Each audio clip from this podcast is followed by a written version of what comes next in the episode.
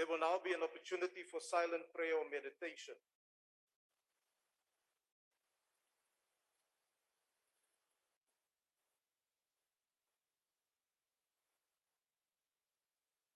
Please be seated.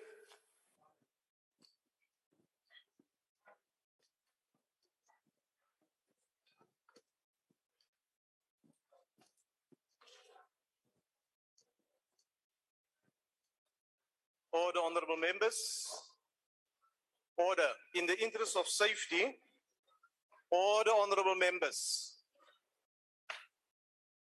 In the interest of safety, honorable members, the House has started its proceedings. It's now time to end your bilateral discussions and take up your seats. Please keep on your masks and restrict your movement as far as possible and stay in your designated area. And you are requested to sign the attendance slips that has been provided on the desks in front of you. The only item on today's order paper is questions addressed to the ministers in Cluster 5, Economics. There are four supplementary questions on each question, and parties have already given indication of which questions their members wish to pose a supplementary question. Adequate notice was given to parties for this purpose. This was done to facilitate participation of members who are connecting to the sitting through the virtual platform. The members who will pose supplementary questions will be recognized by the presiding officer. In allocating opportunities for supplementary questions, the principle of fairness, amongst others, have been applied. If a member who is supposed to ask a supplementary question through the virtual platform is unable to do so due to technical difficulties, the party whip on duty will be allowed to ask the question on behalf of their member. When all supplementary questions have been answered by the executive, we will proceed to the next question on the question paper. The first question has been asked by the Honorable Manku to the Minister of Transport. I've been informed that the Minister will be answering questions here from the chamber. The Honorable Minister.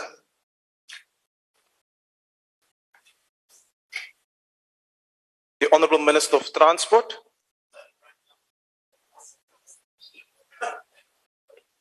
May I request the Chief Whip of the Majority Party to ascertain the movements of the Minister because this session was set down specifically for questions to ministers and we expect ministers to be present when they indicate that they will be in the chamber. We cannot delay the business of the House due to the unavailability of a minister who's supposed to be here.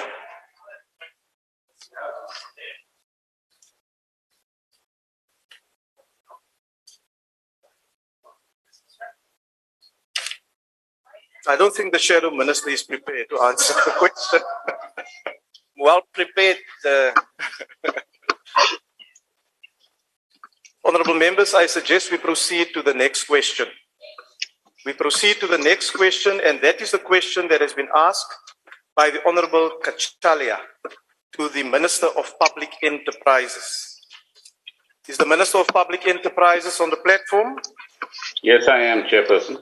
Thank you, Honorable Minister. Honorable Minister, you may proceed. Good afternoon, Chair. Good afternoon to honorable members. The government has not considered declaring a state of uh, disaster to respond to the energy challenges that we are facing in the Republic of South Africa. In terms of the Disaster Management Act, for the information of Honorable Cachalia, a disaster means a progressive or sudden, widespread or localized natural or human caused occurrence which causes or threatens to cause death, injury, or disease. Uh, secondly, damage to property or the environment and infrastructure. Thirdly, disruption of the life of the community. Uh, and the magnitude of that exceeds the ability of those affected by the disaster to cope with its effects using their, only their resources. The facts, uh, Chairperson, that have emerged in the most recent report uh, from the commission chaired by the Chief Justice, uh, Honorable Zondo, released on Friday, 29 April 2022, states that, and I quote, the evidence proves the scheme by the Guptas to capture Eskom, install the Guptas, selected officials in strategic positions, within Eskom as members of the board and committees of the board and the executives, and then divert Eskom's assets to the Gupta's financial advantage. Close quotation. Clearly, the evidence before the commission further, and I quote, revealed quite clearly that part of the reason why some of the state owned companies have performed as badly, badly as they have, or why some rely on government bailouts year in and year out, is the caliber of some of the people who are appointed as members of the boards of these companies and who are their chief executive officers or CFOs. State capture chairperson contributed to the energy crisis as the commission evidence revealed. For example, it says Eskom concluded a coal supply agreement with Tegeta for the supply of a total quantity of 13, almost 14 million tons, and the agreed contract price was 3.7 billion rands, uh, commencing 1st April 2015 to the 30th of September 2025. Executives and the boards of Eskom at that time were tirelessly working to benefit the Guptas by providing long-term contracts, increasing the scope and budget while completely flouting public procurement prescripts. And there was evidence before the commission uh, as to how this was done by various officials and where no due diligence was actually undertaken. Notwithstanding this, these are the various initiatives that government has been taking for the last few years in order to restore energy security in South Africa. Since March 2018, government and the Eskom board and management has been working diligently to restore good governance, operational stability, and financial sustainability in Eskom. Secondly, this is in addition to the restructuring of Eskom to meet the requirements of the new trends in the energy market. Thirdly, the IRP 2019 was developed by government to provide a medium term perspective on the energy transition that South Africa will have to undergo. Fourth, Eskom has take, made various attempts to overcome the lack of maintenance in the past uh, with uh, various philosophies and approaches in respect of maintenance, some of which is working, and admittedly, some of which is not.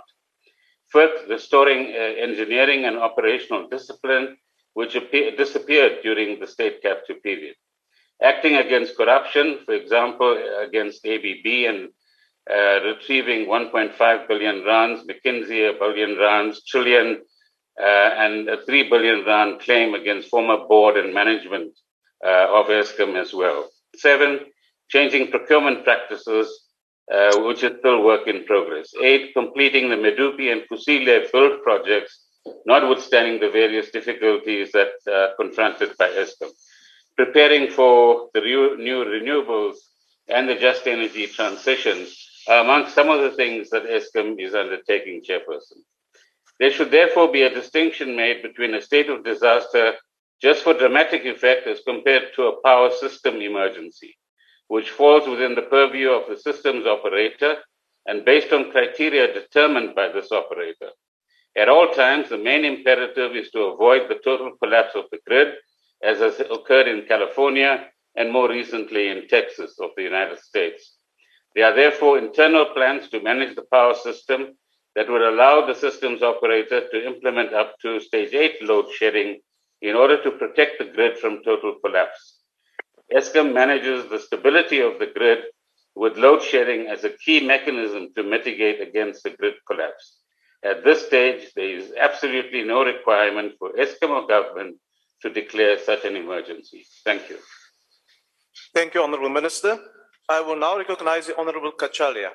Yeah. While President Ramaphosa vows to do everything to make load shedding a thing of the past, and indeed once announced that load shedding had ended, we are currently being hit as I speak with stage two load shedding, an unacceptable reality of some 15 years duration under the ANC, highlighting this government's chronic inability to keep the lights on.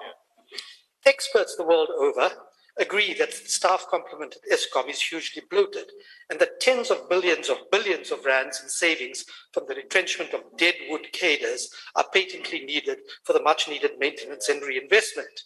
Moreover, the CEO has recently identified incompetent plant operators as a major factor contributing to the current mess.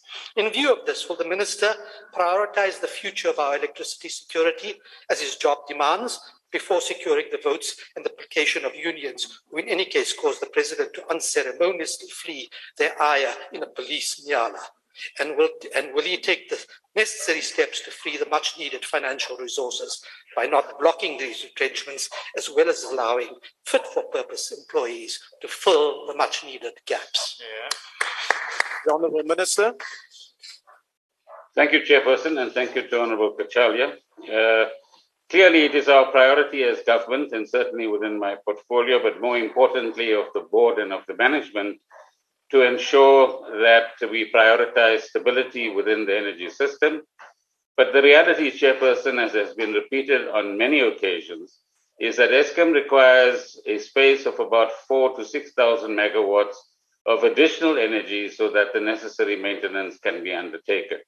It's also a well established fact, Chairperson, and this is also in the report of the Zondo Commission, that there has been neglect on the maintenance side for many years, particularly during the state capture period, uh, in order to, to ensure that, inverted commas, the lights stay on. That is the legacy that we have to now overcome. As far as the staff is concerned, there's no doubt that there are uh, there is a possibility for trimming the, the staff numbers. But unlike Mr. Cachalia, we have a social responsibility as government, not just to placate unions, but to look after workers and look after their families and look after the well-being of communities as well. And far more important than putting them out on the streets when we have the high level of unemployment that we do is to attempt to retrain them, uh, to reorientate them towards the new developments as far as renewable energy uh, investments that will be taking place all over the country, but particularly in the near future on Eskom land as, as well. So there will be some stability in the next uh, year to, or more. Uh, but what we require is this 4,000 to 6,000 megawatts of energy, uh, which needs to be brought online. And that is certainly our priority. Thank you. The next follow-up question will be asked by the Honorable Swart. Thank you, House Chair. Arising from your response, Honorable Minister, and in addition to your references to the Zondo Commission, the ACDP welcomes your comments of the weekend that all sections of society should understand the negative and devastating impact that corruption and state capture has had in institutions and that the real corruptors must be held to account. More importantly, Honorable Minister, you said those who have benefited in one way or another must stop being treated as little heroes because they are not. When the ACDP served with the Honourable Minister and other MPs on the Eskom parliamentary inquiry, we had no idea of the exact extent of the looting and corruption, which the Zondo Commission has now quantified at a staggering 14.7 billion. Would you agree, Honourable Minister, that had this 14.7 billion not been stolen, it would have gone a long way to fund much needed maintenance and stabilize the power supply at Eskom? And if so, that further and more urgent steps should be taken by law enforcement agencies to recover these funds, wherever they may be, and ensure that those implicated are put behind bars. I thank you. The Honourable Minister. Uh, Chairperson, I would certainly agree with Honourable Swart that uh, had that, and I'm sure the amount of money, if we do a little bit more homework, might even be more than that, Honorable Swart, um, uh, who uh, played a very important role, Chairperson, together uh, with a number of members of the opposition and the ANC uh, during the parliamentary inquiry into Eskom in 2017. But uh, he's absolutely right, uh, Honorable Swart that that money could be used to uh, do more maintenance, to stabilize uh, the energy situation in South Africa. And one can't but absolutely agree with him that the time has now come for the law enforcement agencies to not only just show their teeth, but use their teeth and ensure that that which the public of South Africa wants, which is these affected and listed people in these reports, to now account for the manner in which they've done a disservice to this country and find themselves where appropriate in orange overhauls as well, overalls as well. On the question of funds being retrieved, that's also an absolute priority as well. And Eskom, uh, through its board, has taken an important initiative, as I said earlier on, in lodging a claim of over 3 billion rands against former directors uh, on the Eskom board during the state capture period and the management of that time as, as well. So there's absolutely no doubt that uh, the state capture activities had a massive and negative effect uh, on Eskom itself and therefore on our country and its economy. Uh, but the, the key now, as we work together during the 2017 period, is for us to put our collective efforts together and make sure that a vital institution like Eskom is uh, put on its feet again, whilst at the same time inviting private sector investment into the renewable industry. Thank you. The next follow-up question is to be asked by the Honorable Wessels. Thank you, Honorable Chairperson. Chair, would the Minister agree that the crisis facing Eskom is not limited to inefficient generation of electricity, but also goes to the incapacity of the electricity network, and that a lot of energy is lost. Electricity that is produced are lost because of incapacity of the grid of the network. And will the minister then make an effort to recruit people that were in service of Eskom that do have the expertise to assist at this stage, that were retrenched because of various reasons, will he make an effort to recruit those people with the necessary skills to assist us in this crisis? I thank you. The Honourable Minister. Thank you, Chairperson. Honourable Wessels, uh, I agree that uh, the generation side of the Eskom business has a huge challenge. But where I beg to disagree with you is that uh, we have an incapacity in the transmission grid. The transmission grid in South Africa, which is now under the control of a separate entity, Transmission Company uh, South Africa, as part of the restructuring of Eskom, is one of the best run grids in the world and operates on world class standards. The loss of electricity that you speak of is the normal loss uh, that one would see. And I'm no electrical engineer, but this is what I've learned. Uh, as uh, electricity is generated at a particular uh, wattage and, and uh, it then gets reduced over uh, long kilometers of these lines to the appropriate voltage that is utilized in one's home or in a particular business. So the grid itself and the systems operator that I referred to in my earlier response are operating on world class standards, and we have no fear. Where, we do need to give further attention is the extension of that grid. And you've heard in the public domain that the CEO of Eskom speaks of about 100 to 150 billion rand investment that needs to take place in extending the grid, particularly in parts of the Eastern Cape, Northern Cape, and some other parts of the country where renewable in, uh, energy plants are being uh, installed and invested in. And that is uh, work in progress in terms of planning in that particular area. As far as recruitment of uh, previous uh, employees who have the necessary experience, some of that is happening already. And uh, the Eskom management and board is not shy in that particular regard. Thank you. The last supplementary question will be asked by the Honorable Herron. Thank you, House Chair, and thank you, Minister. Um, Minister, I think we can agree that the um, the we all understand what brought us to the to, to, the position that we're in with regards to um, the Eskom crisis. So we can leave the blame game behind us and let the law enforcement authorities deal with it. But I think, Minister, what South Africans need right now is a stable electricity supply. And the question really is how do we get that immediately or as soon as possible? Do we have the expertise in South Africa and in Eskom in order to stabilize the electricity supply and to, um, to give South Africans what they need now and let the law enforcement authorities deal with what hollowed out Eskom in the past? Thank you. The Honourable Minister.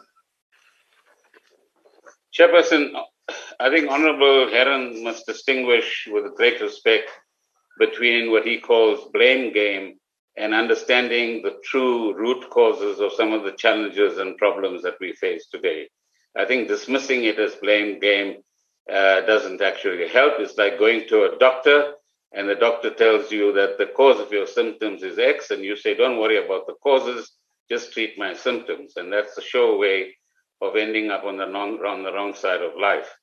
As far as uh, skills in, in Eskom is concerned, Eskom can has the basic skills in, in uh, generation, distribution, and transmission, but it can certainly do with a lot uh, uh, more skills in, the, in relation to generation uh, expertise and experience as well to train the younger generation of uh, engineers and operators that are within the plant at this point in time.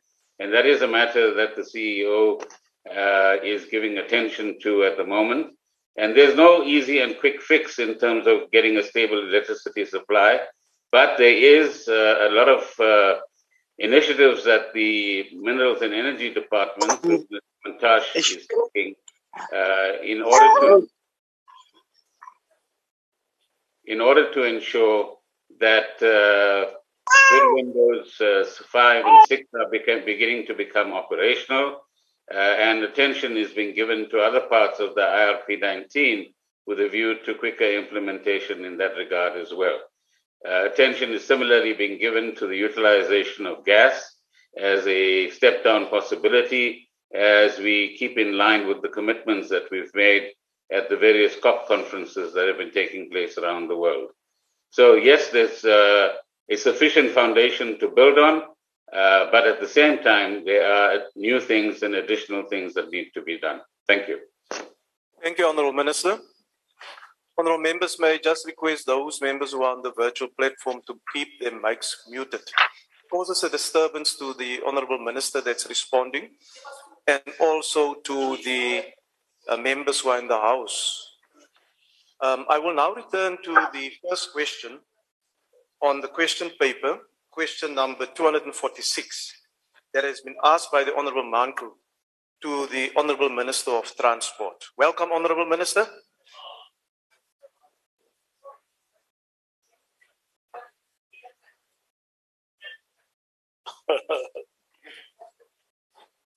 Uh, thank you very much, uh, honorable, on, honorable members.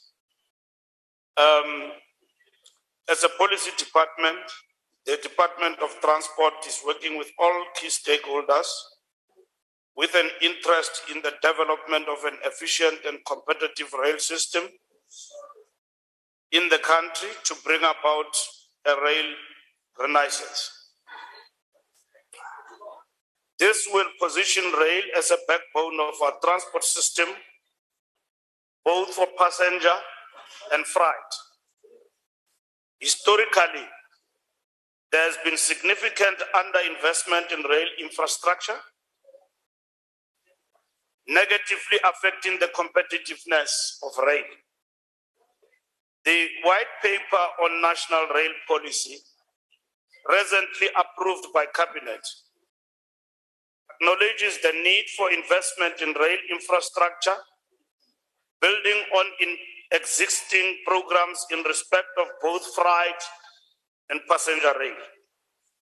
The large scale vandalism and theft of rail infrastructure has undermined efforts to develop rail infrastructure, but efforts are underway to replace and rehabilitate the damaged um, infrastructure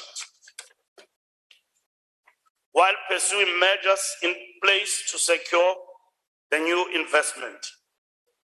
The work to develop rail infrastructure is ongoing and will be given impetus by the implementation of the new policy trajectory articulated in the white paper on national rail policy.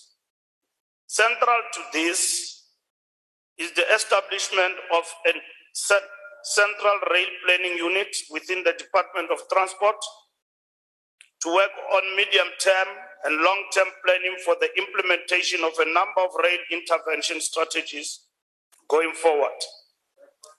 This will be a specialized unit with expertise to conduct research and inform rail infrastructure development choices, among others both for passenger and freight. The policy requires the finalization and the publication of the National Rail master plan to guide the country in terms of rail development priorities, identifying strategic corridors required for investments and types of rail infrastructure development, timelines, and costs. Rail infrastructure development will be coordinated from the center and implemented simultaneously across the country in strategic corridors as identified in the National Rail Master Plan. However, the current efforts will continue and will be integrated into the master plan. Thank you, Chair. Thank you, Honourable Minister. The first supplementary question goes to the Honourable Manku. Thank you very much, uh, Honorable Chair. Minister, key to the policy you've just alluded to of moving freight from road to rail are two entities, PRASA and uh, Transnet. How do you plan to cooperate or make cooperation between PRASA and Transnet to make sure that the dwindling numbers of uh, freight being moved by rail now are increased? And secondly, what is your plan to remove all those bottlenecks that are causing this decline of freight movement on, on trains? Thank you, Honorable Chair. The Honourable Minister. Uh, thank you very much, uh, Honorable Member. The, the long distance freight and passenger transport is primarily uh, on the Transnet freight rail network. Uh, PRASA uh, is in discussion with Transnet on catering for passengers. Uh, in their current access approach to market to invite third party operators. Where access is uh, required to freight to go through PRASA network, the agreement between the two entities will be based on giving a priority to passenger traffic. Currently, PRASA and Transnet uh, collaborate between our train operations uh, units.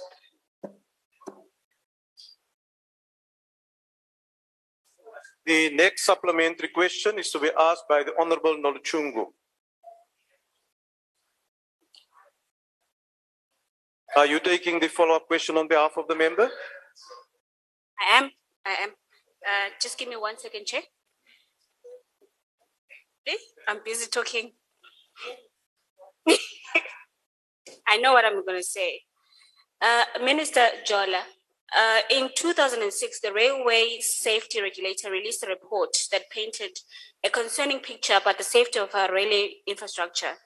Again, in its 2017 18 report, the regulator reported a 21% increase in theft of assets and malicious damage to property. Railway transport doesn't work to its capacity because of theft of, theft of railway infrastructure, amongst other things. Has the government considered reintroducing railway police to safeguard railway infrastructure and ensure that this form of transport is utilized optimally to ease the pressure from the roads? Thank you. Honourable Minister. Uh, uh, thank you, uh, Honourable Member. Uh, the issue of railway police within um, the rail passenger network is not a, a decision that uh, we are not considering. Uh, the main question is the, the question of resources. And uh, I'm going to be honest with you uh, because I don't want to say something here and then tomorrow when you go for your oversight, you don't see railway police. You say, I came to parliament, I promised you something that we can't implement. We do have 2,000 plus railway police deployed in the network from SARS. And we have inherited that from the, from the past. and from the South African Police Service, we do have that. It is complemented by security companies, um, which uh, have been deployed as we recover different corridors in the country. So, to answer your question, if you go now, for instance, in Mabopane and other corridors that we are reviving, you're asking where? I am telling you one answer is Mabopane. You go to Mabopane. No, everywhere else where we are uh, reviving the rail network, passenger rail network, the strategy is we deploy security. So that is happening everywhere in the country. So that is what uh, I wish to answer to you. But you will see railway police, which is 2,000 plus, not deployed within the railway network in terms of passengers and all of that, which is quite inadequate and not enough. South Africa still needs uh, boots on the ground in terms of the police and so on, and uh, it will not be uh, uh in a position today to deploy extra police within the rail network.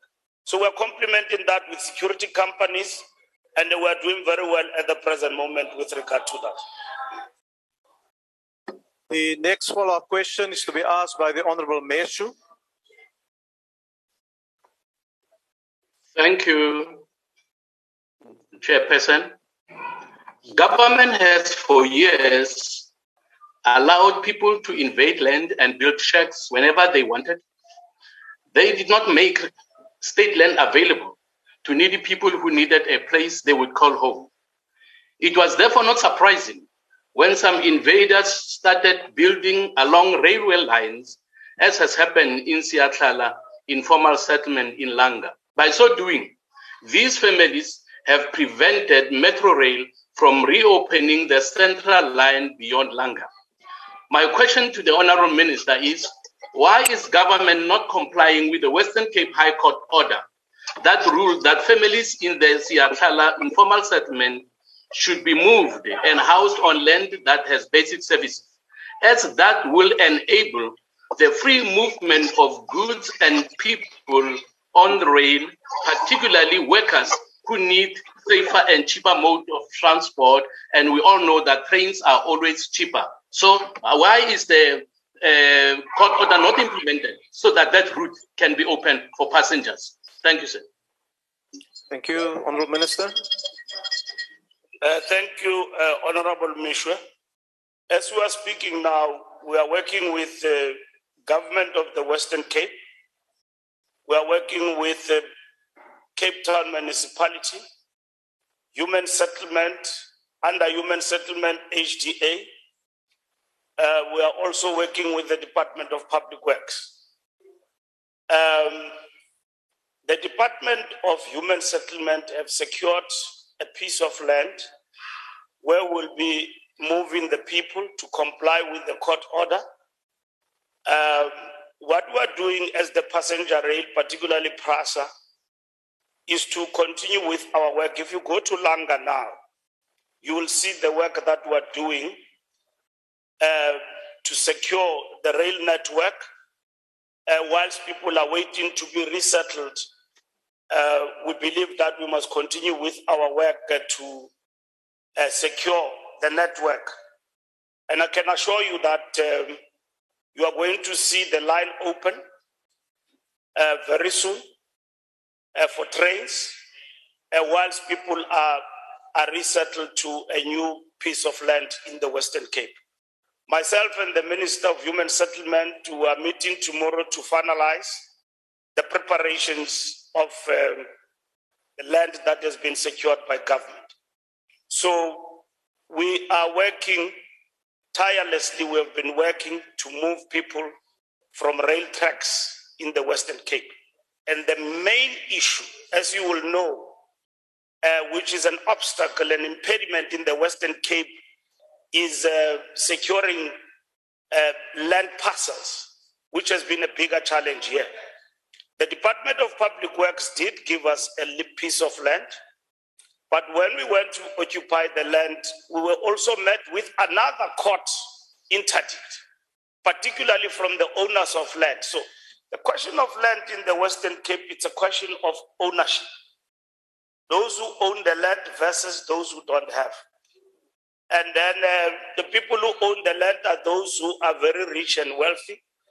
And uh, they will not easily agree to give us the land uh, to occup- I mean, to be occupied by people who will be moving from the tracks in Langa in the areas we have actually, uh, mentioned. But finally, we did. We, we do have a piece of land. We're going to move people. Even before we do that, the work of getting the trains running in the central line has started. And you are going to see the trains running, the, the blue trains. You're going to see them back in the central line. And I'm very excited about that. So uh, come with me as we work, uh, we embark on this journey. So I was with your people in the Western Cape, working with them, the DA government, working with your municipality, who are very cooperative, working with me to move people. So don't come in Parliament and howl. And uh, because uh, Honourable Minister, your time is now expired. Those parties to move to move people on the tracks of land. Thank you very much. Thank you. The last supplementary question will be asked by the Honourable Shaik Emam.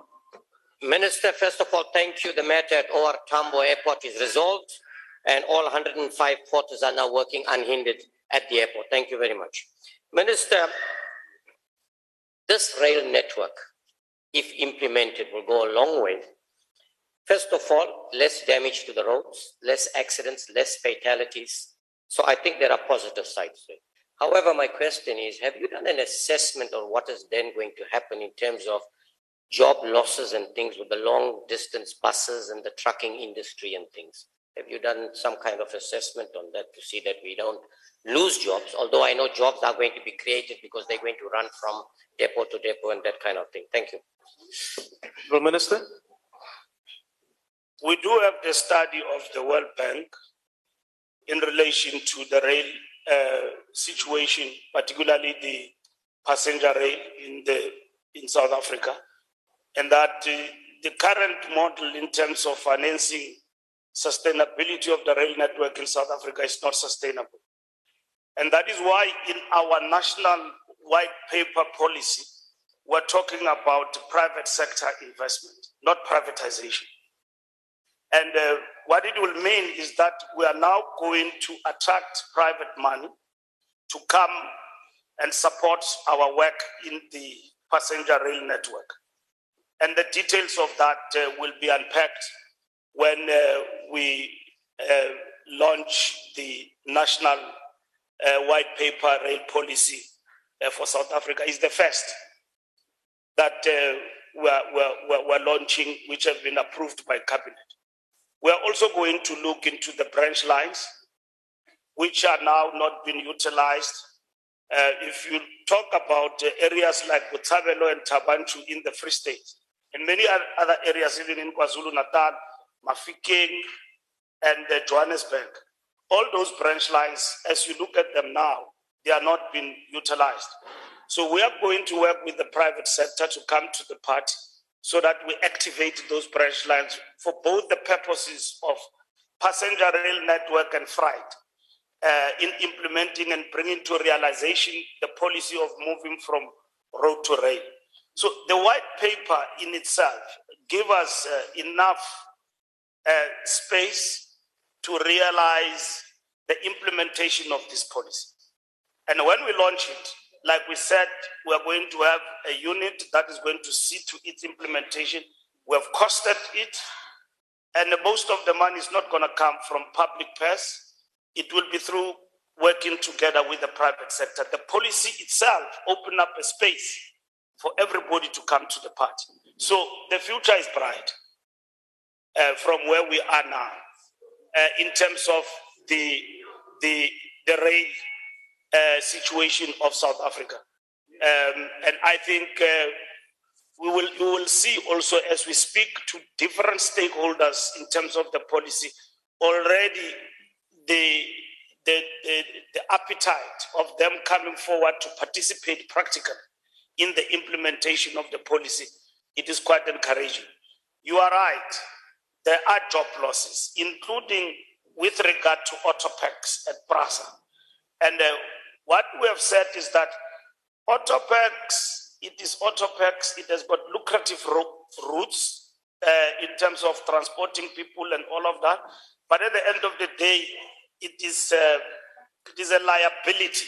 Honorable Minister, Us. your So time has now expired. How we want to deal with uh, its sustenance and preserving jobs. Thank you, Chair. Thank you, Honorable Minister.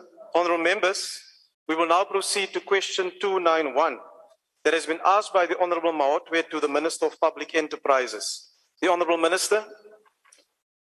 Thank you, Chairperson. The project that Honorable Maotwe refers to aims to develop and support the strategy of moving towards managed third-party access, as Minister Mbalula has just been uh, referring to, on sections of Transnet's network, driving freight density, improving profitability on the network, and supporting the migration of traffic from road to rail. Transnet is therefore conducting a phased project regarding the sale of slots to enable private operators access to sections of the Transnet rail network. In the case of slot sales, the phased project is limited to the sale of operational access privileges in the form of slots with no impact on the rail network ownership. Transnet Freight Rail will continue to be the network owner and the network manager, in addition to being the dominant operator with what are called grandfather rights to the network. In all cases of private sector participation, Transnet retains the ownership of the asset. Transnet has also implemented a strategy for new capacity development and efficiency improvement. The strategy encompasses several private sector participation initiatives in concert with Transnet's own direct investment. This strategy involves private partners supporting capacity development and operational efficiency enhancement through the crowding in of investment in ring fenced assets, partner driven investment in equipment, tools, techniques, and access to international trade and commercial networks. Private sector participation processes currently underway include, amongst others, the Durban Container Terminal Pier 2, where a request for quotation has been issued. Secondly, the Ngqura Container Terminal, where also a request for quotation has been uh, issued. And thirdly, the Ngqura and Richards Bay liquefied natural gas import terminals. In both instances, requests for information phases have been completed. Transnet is also developing and pursuing a program of branch line con- concessions uh, in line with what Minister Mbalula has just said. This process is at various stages of development and implementation. The service that Transnet is selling is access to the network rather than a complete rail service. A detailed registration, capacitation, validation, and certification process has been developed to manage the process of private sector operators being allowed to bid for slots as was initiated on the 1st of April 2022. It is important to note that the sale of slots is not a privatization process, but is a service offering from Transnet, albeit utilizing a different operating model. Thank you, Chairperson. Thank you, Honorable Minister. The Honorable Maotwe. Thank you very much, uh, House Chair. Minister, you've just uh, said that part of the tracks might be out for concession. And that on its own is privatization. I don't know how do you not understand that term. Now it is very clear that the ruling party has no interest or appetite to lead industrialization despite the high levels of unemployment, where more than 7.9 million people who are willing to work, willing to relocate anywhere in the country, and willing to learn in new industries cannot find work. More than 3.8 million have given up on finding work, and even more people are not economically active. We know that there is a deliberate program to collapse state owned enterprises so that they can be sold to cronies for a fraction of their true value. They are deliberately destroying Transnet so that they can privatize it.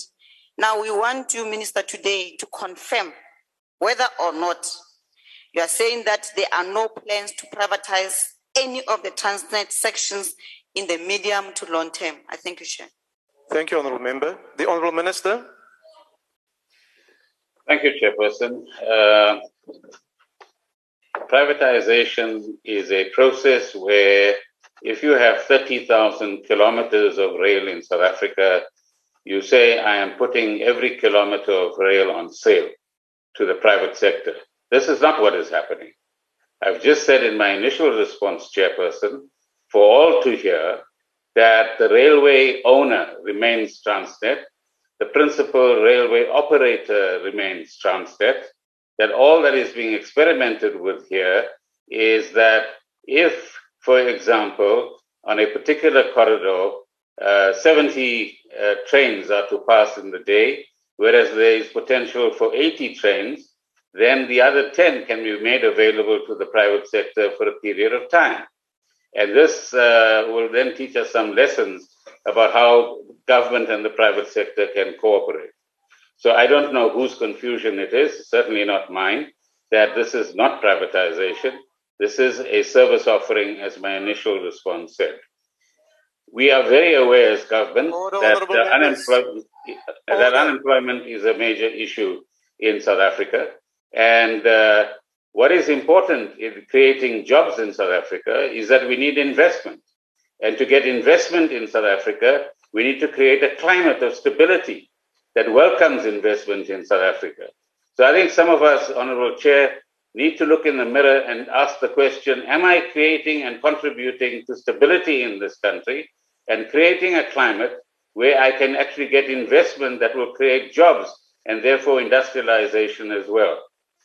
This is an old, tired rhetoric that we've heard time and again about collapsing SOEs and selling them to somebody or the other, which requires no response whatsoever, because that is not the intention at all.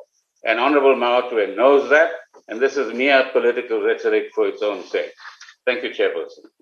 Honorable members, thank you, Honorable Minister. Honorable members, you know, when you ask a question, you do it with a reason to get a response or answer to your question.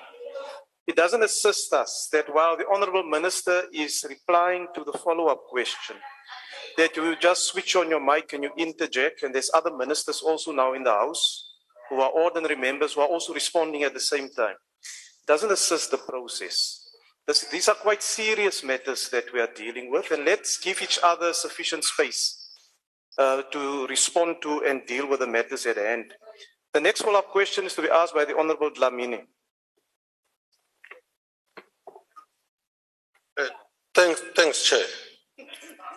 Uh, I think I think the issue of privatization has been uh, uh, well explained.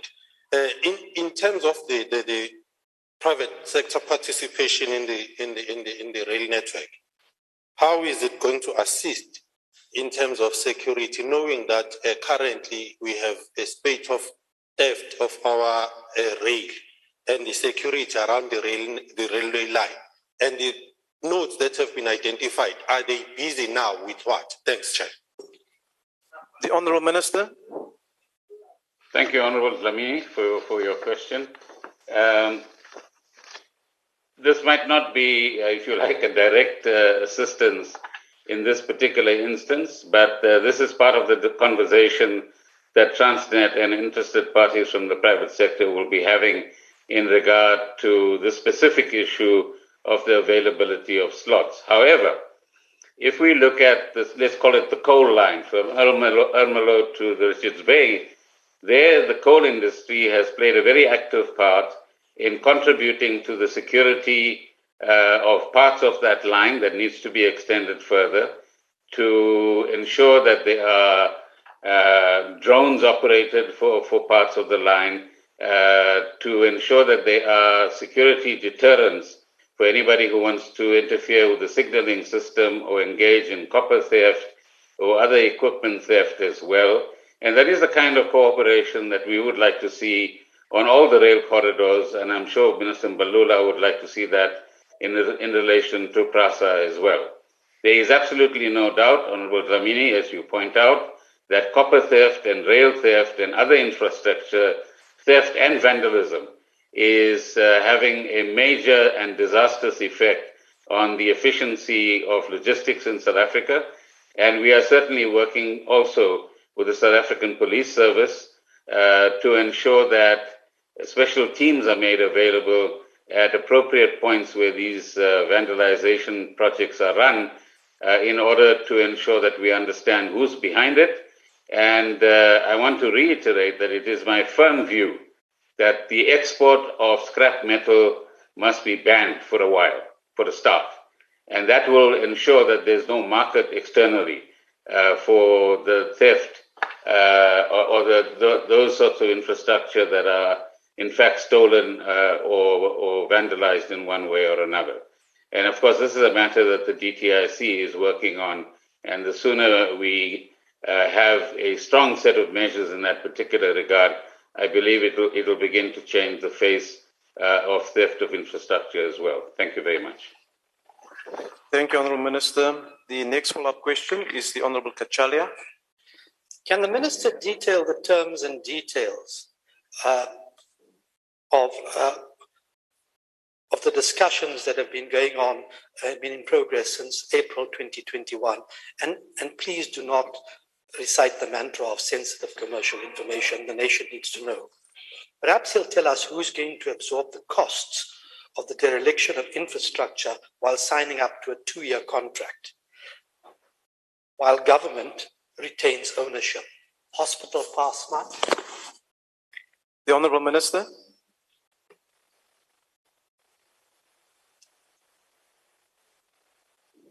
Thank you, Chairperson. I didn't hear the last sentence or two that uh, Honorable Cachalia, uh, unless it's a throwaway Honorable line. Cachalia.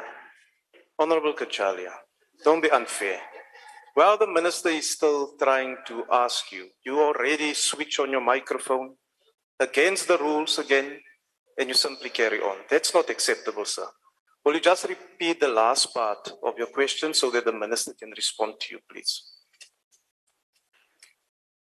I'm I'm not sure what the last where the last part begins, but I'll say perhaps he will tell us who's going to absorb the costs of the of the de- destruction and dereliction of infrastructure while signing up to a two-year contract, while government retains ownership thereof. And my last thing that he didn't hear was question: Is this a hospital pass much?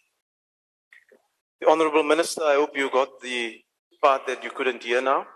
Yes, uh, which I'll ignore for now, Chairperson. Thank you very much. The I don't have the terms and details in front of me, but the discussions or the process was initiated in April 2022, not 2021.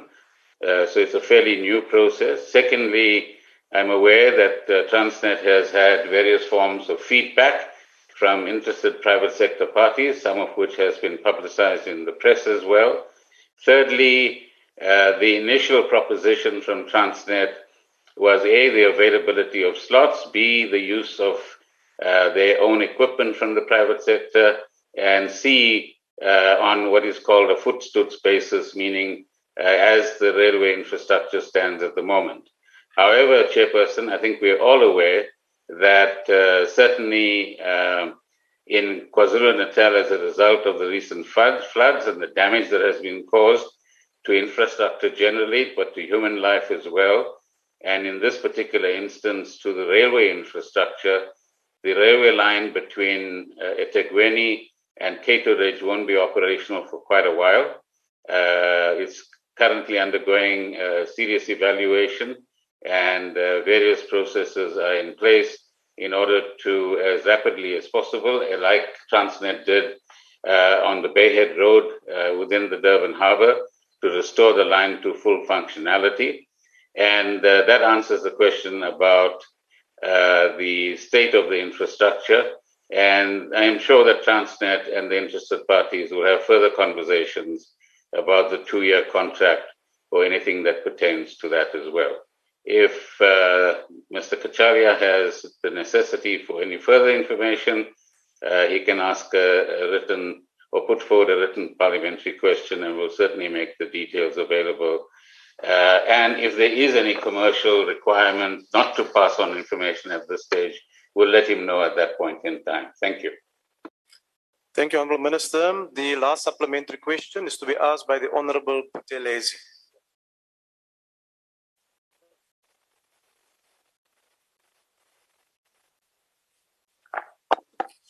Uh, thank you, Chairperson.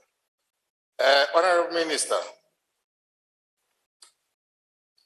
considering that infrastructure is not a, a movable asset, what other benefits are being offered to attract private sector's investors? Please, can you provide full detail? Thank you very much. The question was asked on behalf of the Honourable Buthelezi. Thank you. Honourable Minister. I think it's well accepted, the honourable member uh, who asked the question on behalf of Honourable Buthelezi, that uh, uh, infrastructure is not a movable asset.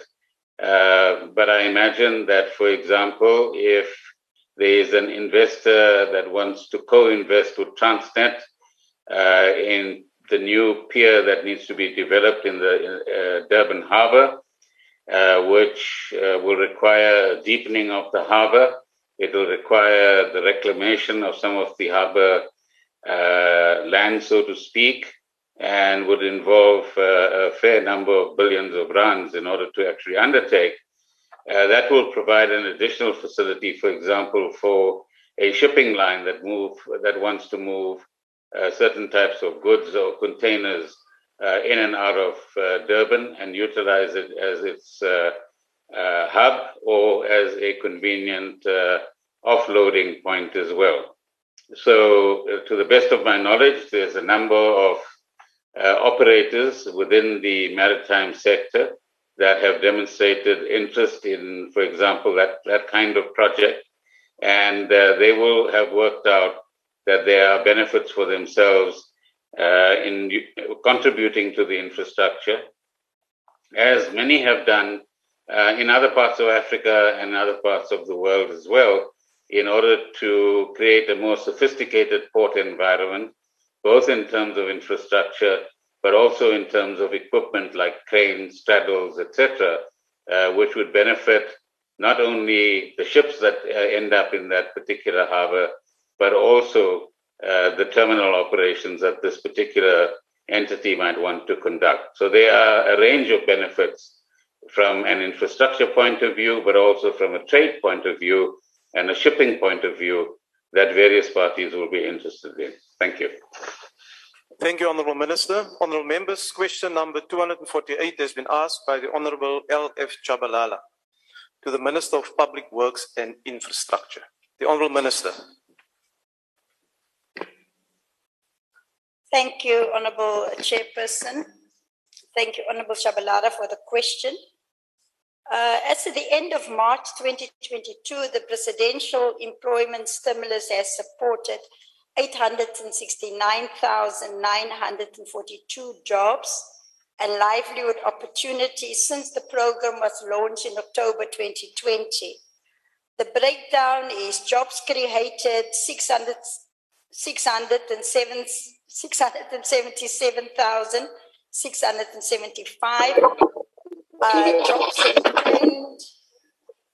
jobs retained 40,399, and livelihood supported 151,868.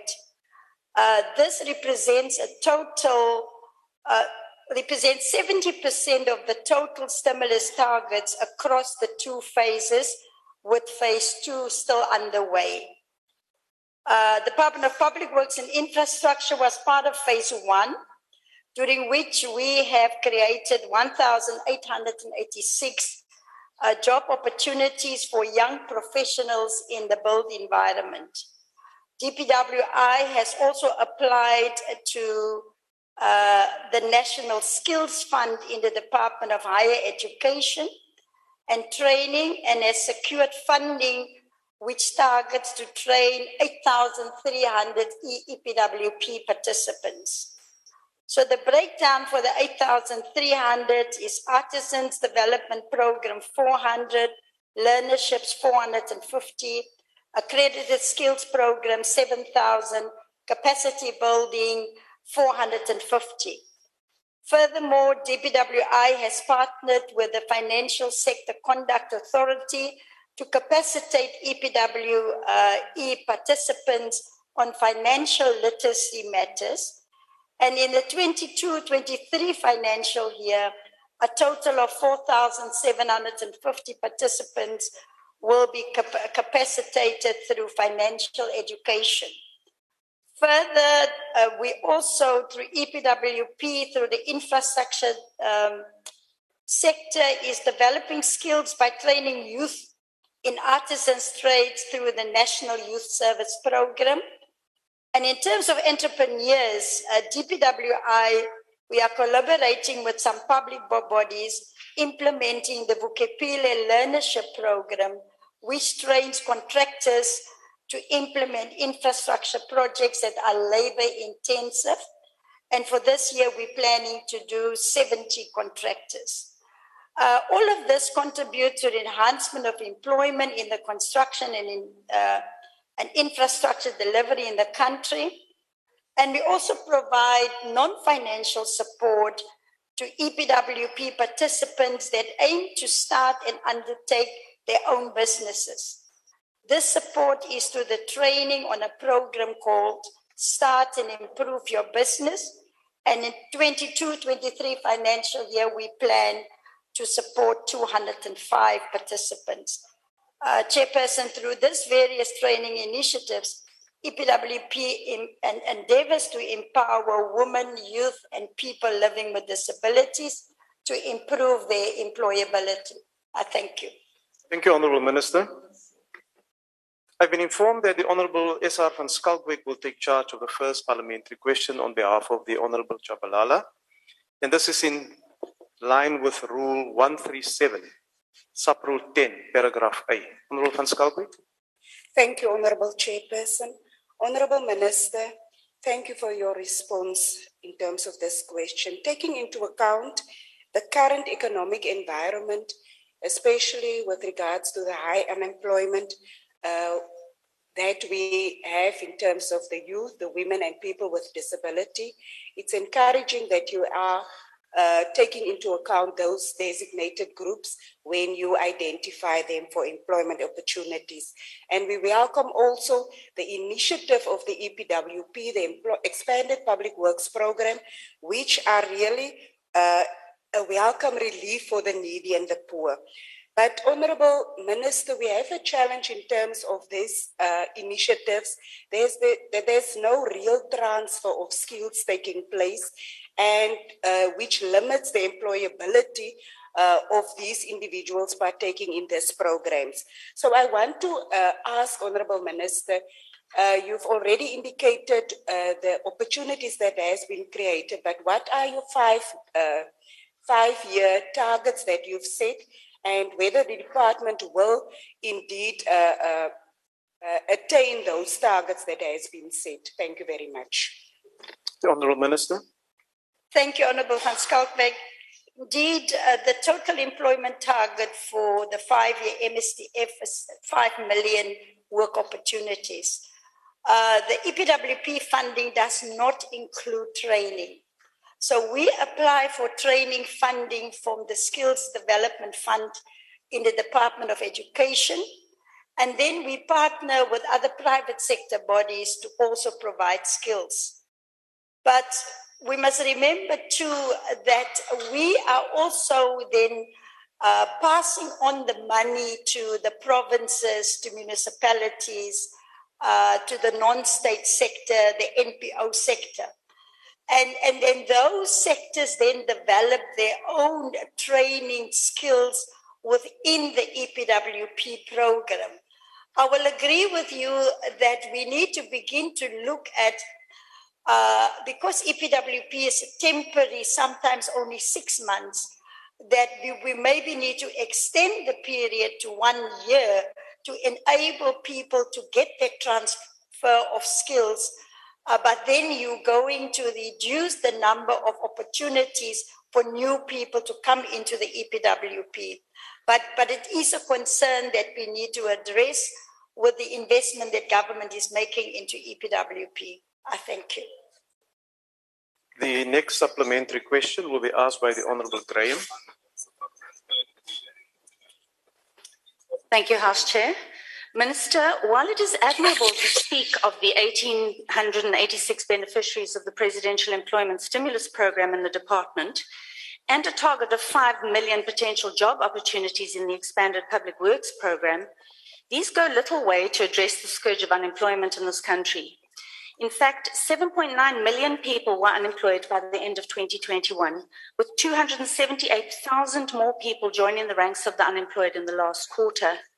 The second highest job losses emanated from the construction sector, with 35,000 people losing their jobs. Job seekers in the 15 to 24 years band sits at a staggering 66%. Work opportunities are not jobs. They are a form of social grant, a stipend at half the rate of the minimum wage in return for eight days of work a month. No child grows up dreaming of becoming an EPWP worker. We have to do more than work opportunities. Minister, what are you doing to create real, sustainable jobs that support people and their families, as opposed to mere work opportunities that are merely a form of poverty alleviation? Thank you. Honourable Minister. Thank you, Honorable Graham-Maré. I will agree with you that the intention of EPWP is to assist with poverty relief. And, and so does government uh, come to the help of the poor and the unemployed in many other ways in terms of grants, the 350 social, the states of relief grants. There are many of these uh, assistance to poor people. In terms of the creating sustainable job, it is the, the, the responsibility of both the public sector and the private sector to create jobs. And therefore, government must create the conditions conducive and the environment conducive for the private sector to create jobs by investing in infrastructure. And that is exactly what we are doing. We are leading by investing in infrastructure and then getting the crowding in effect by the private sector to create jobs. And I must say that in terms of uh, infrastructure, government has already uh, launched an infrastructure investment plan. We have gazetted more than 62 investment plans. In a question later on, I will give the breakdown of what we have completed of infrastructure and also what is still under construction. So that is the contribution from the Department of Public Works and Infrastructure. But also in terms of the economic reconstruction and recovery plan, there again, infrastructure, the president has identified as the flywheel of the economy. So with the partnership with the private sector and us going up to the investment conferences, um, raising funding because we can't get all the funding out of the fiscus for the projects. But we have been successful in June of 2020, where we've been able to raise 304 billion rand for infrastructure from the private sector. And that is the partnership that we are continuing to grow to create more sustainable, proper jobs. Thank you. Thank you, Honourable Minister. The next supplementary question will be asked by the Honourable Sukas. Um, thank you, Chair. Honourable Minister, um, would the Minister kindly um, tell the House how the crises currently brought about by the floods in KZN would be utilized um, to maximize the opportunity it represents for job creation in line with government programs such as the EPW program to one, put together a comprehensive recruitment strategy to repair and rebuild the province over the next two year period.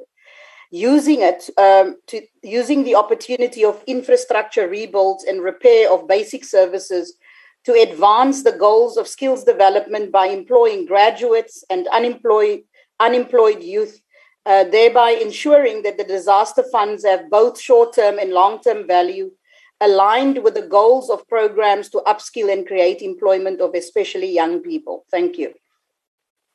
The Honourable Minister.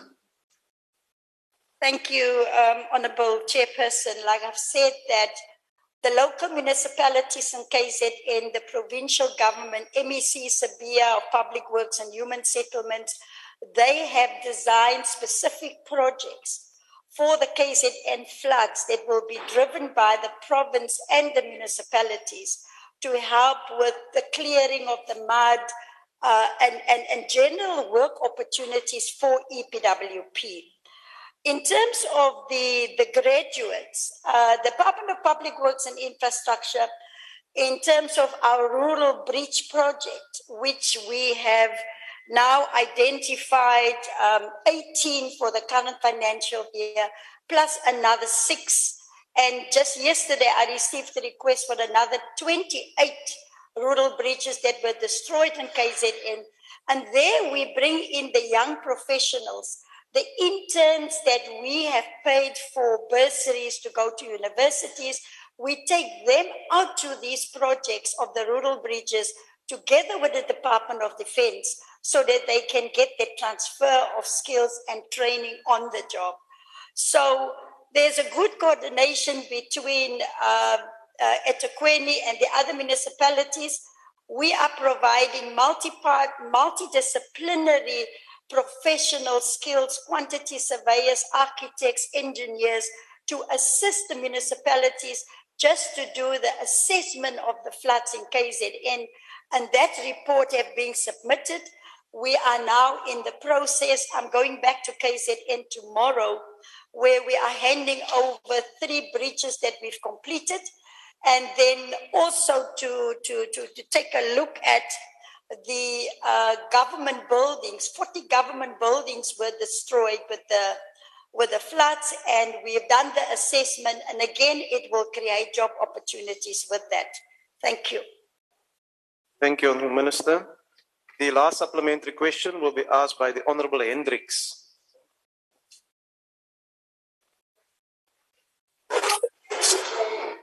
Uh, thank you very much, uh, Honourable House Chair.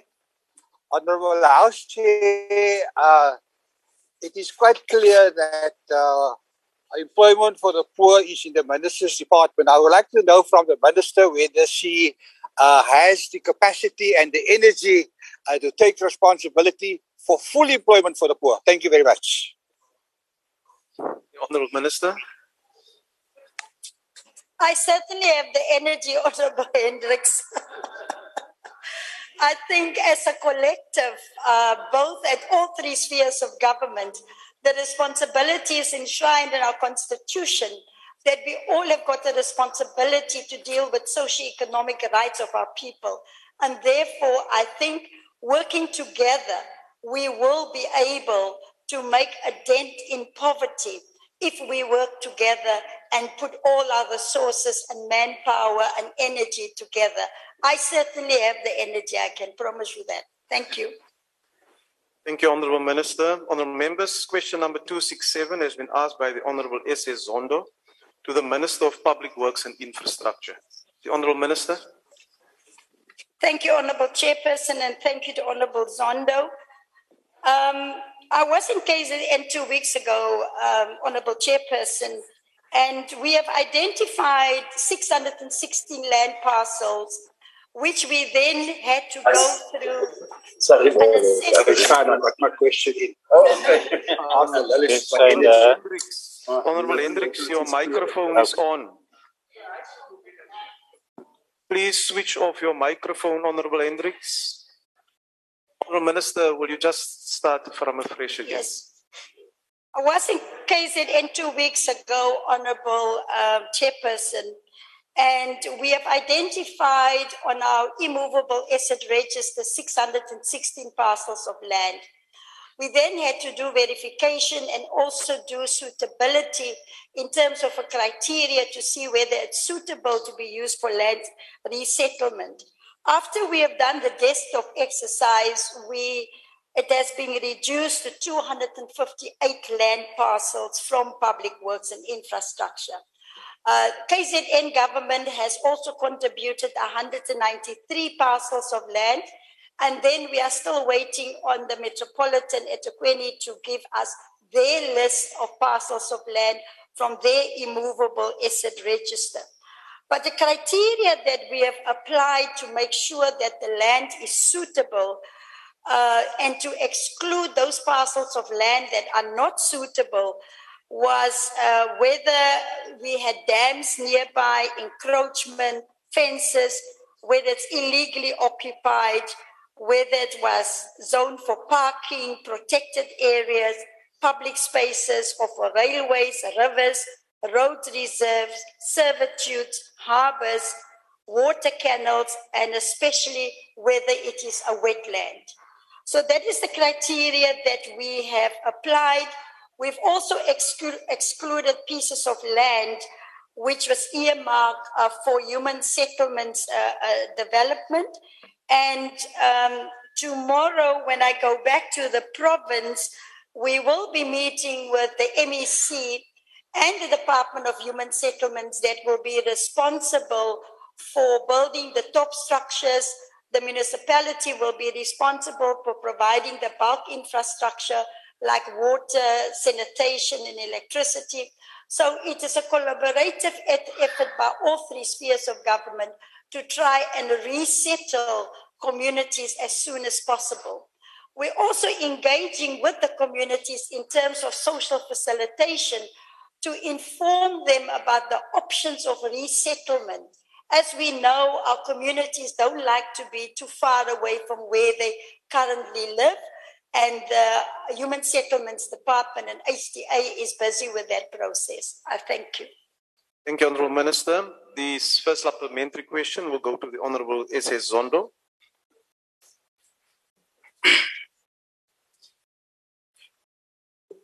Thanks uh, for your response, Honorable Minister. As no time should be spared in bringing the immediate house relief to those who lost their homes as a result of recent devastating floods in KZN. Honorable Minister, your, de your department has also identified a number of state-owned buildings that were dam damaged by the floods, which include magistrates' courts, police stations, military base, and museums. How soon can we expect the repair of these buildings to be completed? And what interim measures are in place that will ensure that the service delivered from this affected department continues, especially as regarded the magistrate court and police station? Thank you. Thank you, Honourable Member. The Honourable Minister. Thank you. Thank you, Honourable Zondo. Yes, we have completed the assessment of all the 49 buildings, including the KZN Museum. Uh, we have deployed 108 professionals internally and externally from the private sector and four multidisciplinary teams that are helping us to do the assessments quickly. The multidisciplinary teams are also helping other municipalities uh, to do their assessments.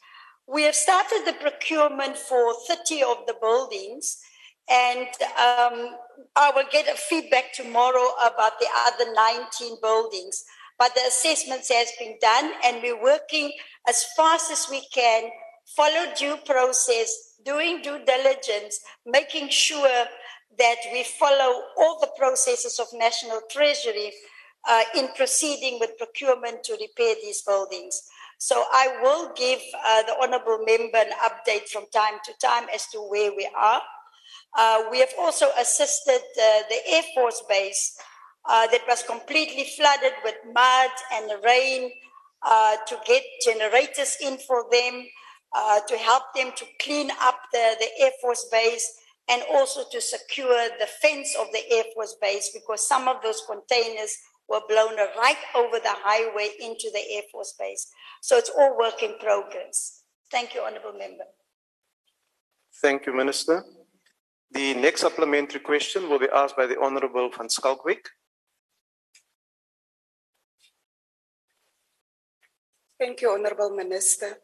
Minister, you've just uh, explained to us how many land parcels has originally been identified but that number has now been decreased and you are venturing now into the local and provincial sphere to establish more land parcels. What other avenues are you going to use if you don't find. Number one. Number one, ba tlo bola go go tswa ke le ntse mo tsela. Honorable, Honorable Mamupelo. Oh, Honorable Your microphone is on and we can hear your discussion. Please switch it off. Honorable Van Schalkwyk, you can continue. Yes, thank you, Honorable Chair. Uh, can you give us an indication of what avenues you, you might be using to ensure that you did uh, uh, satisfy the need? And will that be... Number one, let's close out is the number one, let's close out. Order, honorable, honorable members, order. Honorable Muamopelo, please ensure your microphone is off. Otherwise, you will be removed from the platform. Continue, honorable member. Will, will it now mean, Minister, the original time frame that you indicated will now be, be amended, taking into consideration that you are struggling to secure the, the relevant parcels? Thank you. Honorable Minister, I hope you, with all these interruptions, you got the gist of the question. Yes, no, Honourable Member van Schalkwyk, there will be no delays. In fact, uh, two days after the floods, we were able to um, start the identification process. What I was saying is that national is contributing 258. The province contributing 193 land parcels. eThekwini must still add their land parcels to it. The process that we will follow is that once the Human Settlements Department has identified and that they've got their plans already, their business plan already, at that stage, we will then transfer the land gratis either to the municipalities or to the, the provincial government. So no, we, we, we, we are on, on, on track. And if we should run out of land parcels, I will approach Minister Pravin Gordhan and see if the state-owned entities uh, don't have any land there, and also the Minister of Transport to see if any land is available from him. Thank you. The next uh, supplementary question is to be asked by the Honorable Herron. Uh, thank you, House Chair, and thank you, Minister. Minister, public land belongs to all South Africans. It is held in custody on our behalf by different spheres of government and state owned entities to be used for land reform and other land needs in our country. There are devastating floods in KwaZulu Natal, but there are precarious and vulnerable communities across our country. I think to some extent, with regards to KZN, you've answered my question, but what role is being played by state owned entities and other spheres of government with regards to addressing land reform and land needs in our country? Thank you. The Honourable Minister. Thank you, thank you, Honourable Herron. Honourable Chairperson, the, the land reform agenda is based on the Presidential Advisory Panel recommendations, of which government has uh, accepted 85% of the recommendations. So, in terms of that, you will look at land reform or land distribution, uh, land restitution, and also land tenure. And again, there, there's an interministerial committee chaired by the deputy president, where we report on a monthly basis about the pace of, of, of land that must be released. I can tell you that for uh, human settlements since 2019, um, we have released 13,185 properties. For restitution, 204 properties. And then also another 120 properties uh, for, for tenure. So that is, if we want to have a successful land uh, reform program in our country, we cannot just rely on the land that's owned by national government.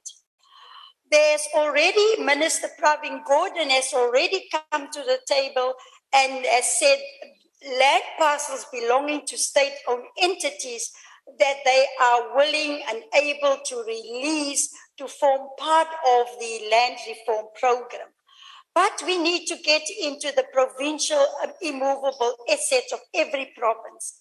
I'm busy doing that. I know exactly what every province has got on the asset register. We now need to turn to all the metropolitans in the uh, country and see what land they are sitting with. Because we can't have land reform and at the same time municipalities are selling of land, well located land uh, to, to developers. So the, the coordination in the, at the interministerial committee, I know what's available in Cape Town if you can just keep quiet. Um, the point of order. Order, order, honourable members. Order. Honourable Minister, Honourable Minister, let me just hear why this honourable member is rising. Will you take your seat, Honourable Minister? Honourable member, why are you rising? I think the minister must not give send uh, direct messages. no, that's not a point of order, Honourable Oh, member. shame, man. It's not a point of order. Listen, O- o- Order, honourable members. Honourable Minister, you have a few seconds left to conclude Yes, your response. thank you. I, I'm, I'm pleading, I'm pleading, Chairperson, that all three spheres of government must release land for land reform and don't just point the finger at national government. Thank you. Thank you, Honourable Minister. The last supplementary question will go to the Honourable Shaik Emam. Thank you. Uh, Honorable Minister, has your department done an exercise as to exactly how much of land is available in South Africa from all spheres of government that might be suitable for housing, given the fact that, and I think you're aware of it, that many of these municipalities, Cape Town, I think, has got about 500,000, eThekwini's got about 500,000, all on waiting list. And secondly, and the, uh, this is a problem countrywide, Minister, and I'm asking this so that we could ensure we make land available for housing throughout the country instead of allowing people to live under dangerous terms. But very importantly, a Jackie Joseph from Tsitsikamma has been writing to your department land that fell under the former Prime Minister John Vorster. 15 hectares are standing there, and he's looking to grow hemp, he's looking to be able to grow wheat. He's written to your department since 2020 and no response. If you haven't received that, Minister, I request that you can get that information and that correspond to him. Thank you, ma'am. The Honourable Minister. Thank you, Honorable uh, Shaik Emam. Certainly, I would like to see that correspondence and go and investigate what was the response uh, from the department. Because in terms of GIAMA, the Government Immovable Asset Management uh, Act, uh, there is a process to be followed where, where people have to make an application and then it goes through public participation and all of that. And I will appreciate if the member can assist me with that information. Well, two state land audits has been done, and I have answered in many parliamentary questions the details of the state land audits. Uh, the one was done in 2014 and the one in 2017. If you look at that land audit, you will see exactly what amount of hectares of land will we need to transform and to make sure that we integrate our country. So the audits are there, but we need to take now our lead from the National Spatial Development Framework that will be approved shortly. And that National Spatial Development Framework must guide us where we must build houses, what is zoned for agriculture, what is zoned for commercial, because the time is long overdue. 28 years in our democracy, we must integrate this country and especially our cities. Thank you. Thank you, Honourable Minister.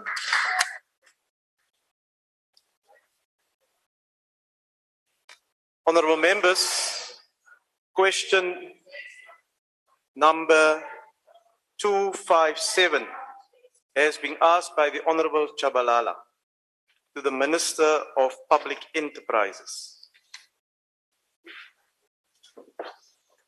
Thank you, Chairperson, and thanks to Honorable Shabalala.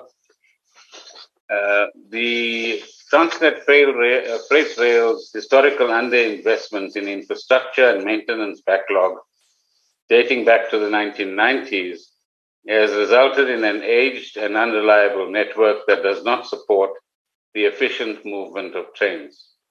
Whilst this constraint impacts Transnet's ability to fully exploit the increasing demand for coal, the interventions that TFR, as it is called, has put into place to deal with the maintenance backlog has started to show some improvement.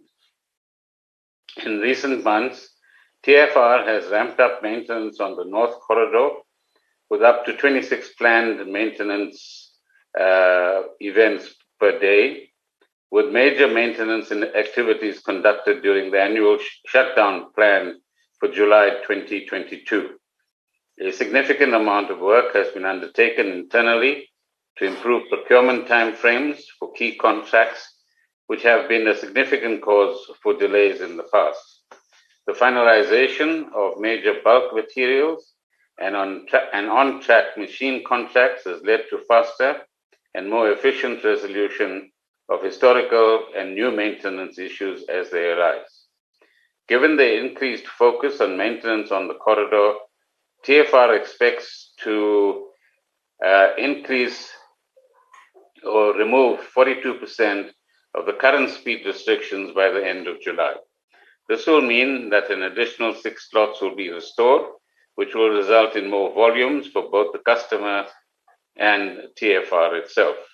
However, to take full advantage of the opportunities uh, that, that are available and to decrease the cost of conducting business in South Africa, we must urgently restore the network back to an acceptable international A standard.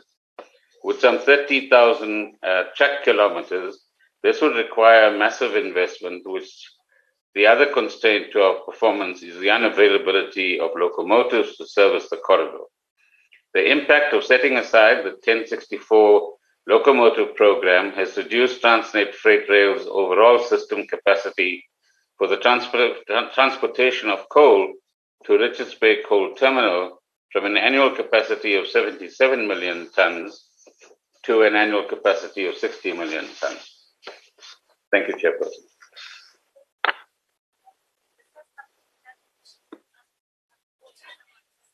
You're muted, Chairperson. Thank you, Honorable Minister. Thank you, Honorable Chief Whip of the Majority Party. The first supplementary question will be asked by Honorable Jay Shabalala from the Chamber.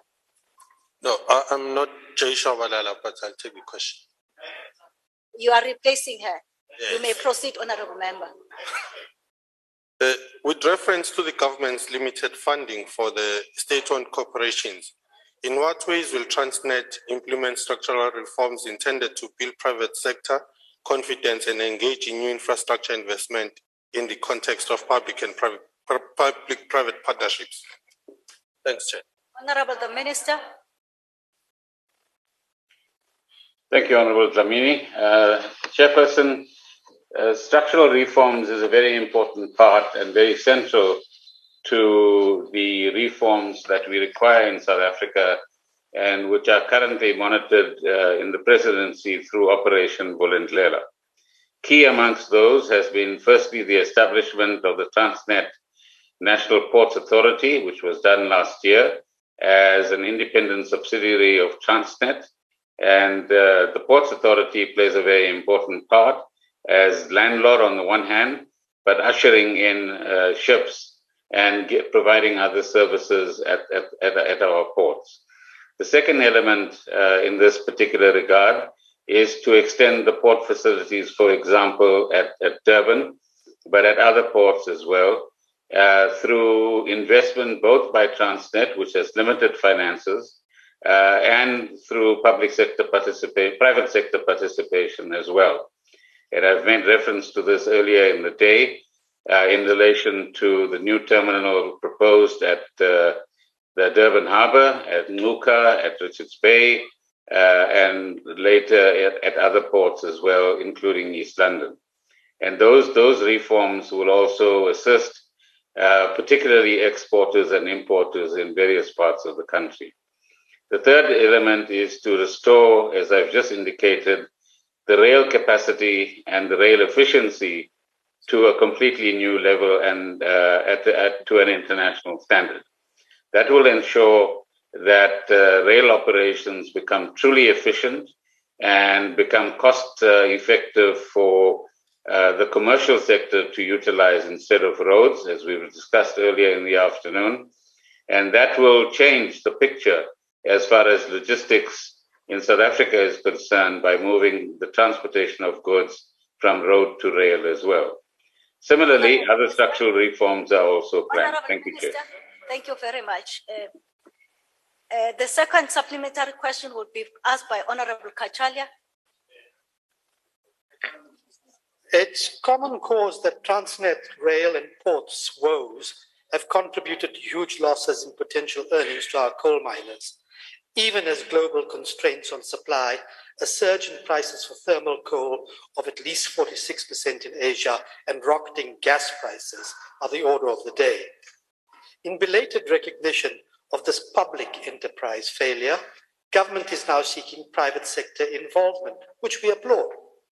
Will the minister, though, without tired reference to force majeure, the eventuality of which we warned against time and time again, tell us by what date on what term And Honorable Cachalia, uh, may the, uh, the front table assist us. If there's anyone that switched off the mic, please just unmute mute him or eject him if he does it for the second time. Thank you very much. You may proceed. Thank, thank you. Will the minister, though, without tired reference to force majeure, the eventuality of which we warned against time and time again, tell us by what date and on what terms the much needed private sector onboarding will take place? Honorable the Minister, Thank you, Chairperson, and thanks to Honorable Cachalia. The fact that there is a huge demand for coal is certainly an acknowledged uh, fact, particularly arising from the current events in, in Europe, but also the increased demand for coal in uh, the eastern part of, of the world as well. And uh, of course, there's been increased profits for coal miners as a result of the increase in coal prices as well. I've just explained that due to limitations, firstly on the security front, secondly in terms of uh, the absence of the, complete set of 1064 locomotives uh, and inefficiencies within the rail system itself, including vandalism, all of these factors have conspired against trans, uh, Transnet Rail being able to do its best in this particular regard. The reference to force majeure, it's not a tired reference, was in fact a basis upon which the coal companies and Transnet have been negotiating a new set of contracts an addenda to contracts, the status of which should have uh, reached a point where there's some finalization between the two parties, but I'm not uh, totally briefed on that at this stage. And nobody can say exactly uh, uh what date and on what terms uh, the private sector participation will occur. The process has been initiated. Um, the uh, RFIs and RFQs and so on have been issued. Those need to be properly processed. They need to be diligently examined. And finally, negotiations need to take place between the chosen parties and Transnet to the satisfaction of both. So uh, at this point in time, let us say that they, that is a, process that is in motion. And once we have greater clarity, we can certainly advise Parliament on that. Thank you. thank you. The, the third supplementary question. Honorable members, point of order. Chair, I just I didn't want to disturb the minister because he was reading very carefully, but it's very clear that when the ANC ask a minister a question, they have a prepared answer to read. But when a member of the opposition asks, then they have nothing to read, oh, and it really makes a mockery of this question session. Okay. Point of order, point of order, point of order, chairperson of the session, Judith Chabalala on virtual. Honorable JT, allow me just Yes. to Thank handle you. a little bit. Thank you very much. It's out of Honorable- order, thanks. Honorable Dixon, you know very well that is not a point of order. It's a point of debate in your perception. Shall we proceed and uh, take the supplementary question? Um, The third supplementary question will be asked by Honorable Mautwe. Honorable Mautwe.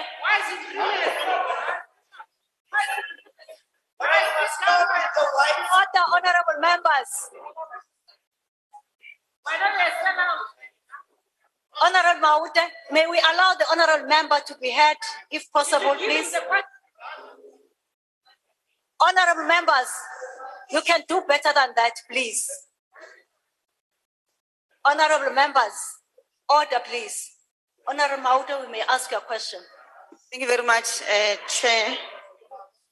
Well, Chair, the minister just said that because of the decision they took of suspending the 1064 program, it has led to the reduction of the tonnages. Now, that's a no-brainer, hey? I mean, you can do better than that. So, uh, what, what are you still waiting for? Why can't you take back some of the locomotives um, in service? Now, my question is, Minister, the Minerals Council of South Africa reported that coal investments in the country saw a decrease of over 2 billion rands between 2010 and 2018. There's also pressure from civil society organizations who are litigating against the use of coal, as well as the global pressure to transition from coal to renewable energy. Now, realistically speaking, what impacts do all these attempts to limit mining cumulatively have on the ability of Transnet to reposition itself as a global leader in rail transportation for goods? Thank you, Chair. Honorable the Minister. Uh, thank you, Chair. With reference to the honourable member from the DA, uh, DA uh, as you correctly pointed out, it's his perception, but perhaps it's his delusion as well. The follow-up questions are not with prepared answers. Uh, they are spontaneous answers, just for your information. And one day, when you might or might not become a minister, you'll realize that. In reference to Honourable Mautwe, I'm not sure what is the no-brainer. If a manufacturer or, or OEM doesn't deliver fully. And I've given uh, some of the details earlier as well. The 1064 locomotives that were required, and where they are delivery of some of these locomotives, they are deficient in one respect or another. I'm not sure what you take back. So the fact of the matter is that the country and the coal industry understand that there's a shortage as far as locomotives are concerned, and that limits the capacity of Transnet Rail to do the work that it is required to do. As far as coal is concerned and the just energy transition is concerned, Chairperson, uh, it is fairly clear, uh, both from the IRP 19, but also discussions at COP26 and future discussions at future COPs as well, that uh, coal will be a part of the global energy system, although on a declining basis for some time to come. And uh, our responsibility in South Africa is to contribute to a decarbonization process. And if all of the other work that is, is being done within Transnet uh, in the next couple of years, Transnet will return itself to a, a world class logistics company. And I'm quite confident of that. Thank you. Thank you, Honorable Minister. The last supplementary question, honorable members, will be asked by Honorable Buthelezi. It's, uh, it will be asked by Zondo on behalf of Honorable Buthelezi. You may proceed, honorable member, but you must note that what is written here in terms of your submission, it says uh, uh, Buthelezi, but nevertheless proceed.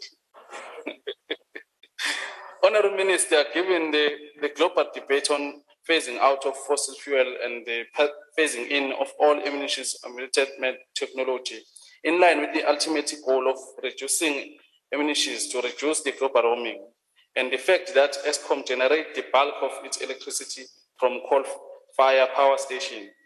Does the department have plans in place to not only profit from the use of coal, but also to invest in, in the technology to achieve the balance of reducing the climate change as advised by the UN Intergovernmental Panel on Climate Change? Please provide full details.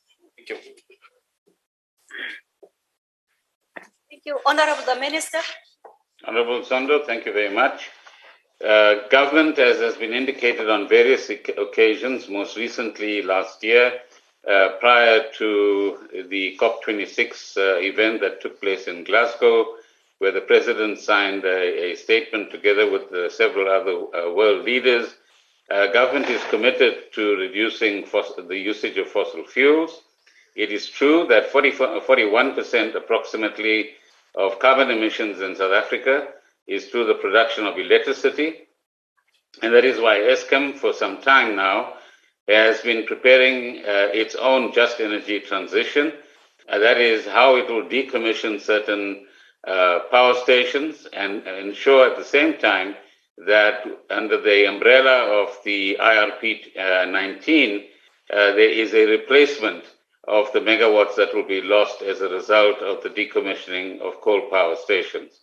So that balance uh, and that roadmap is certainly in, in place.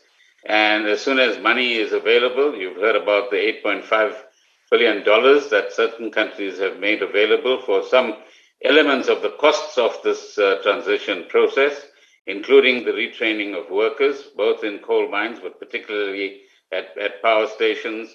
Those are all contributions uh, towards reducing carbon emissions in South Africa and meeting the target of 1.5 uh, degrees that South Africa has committed itself to.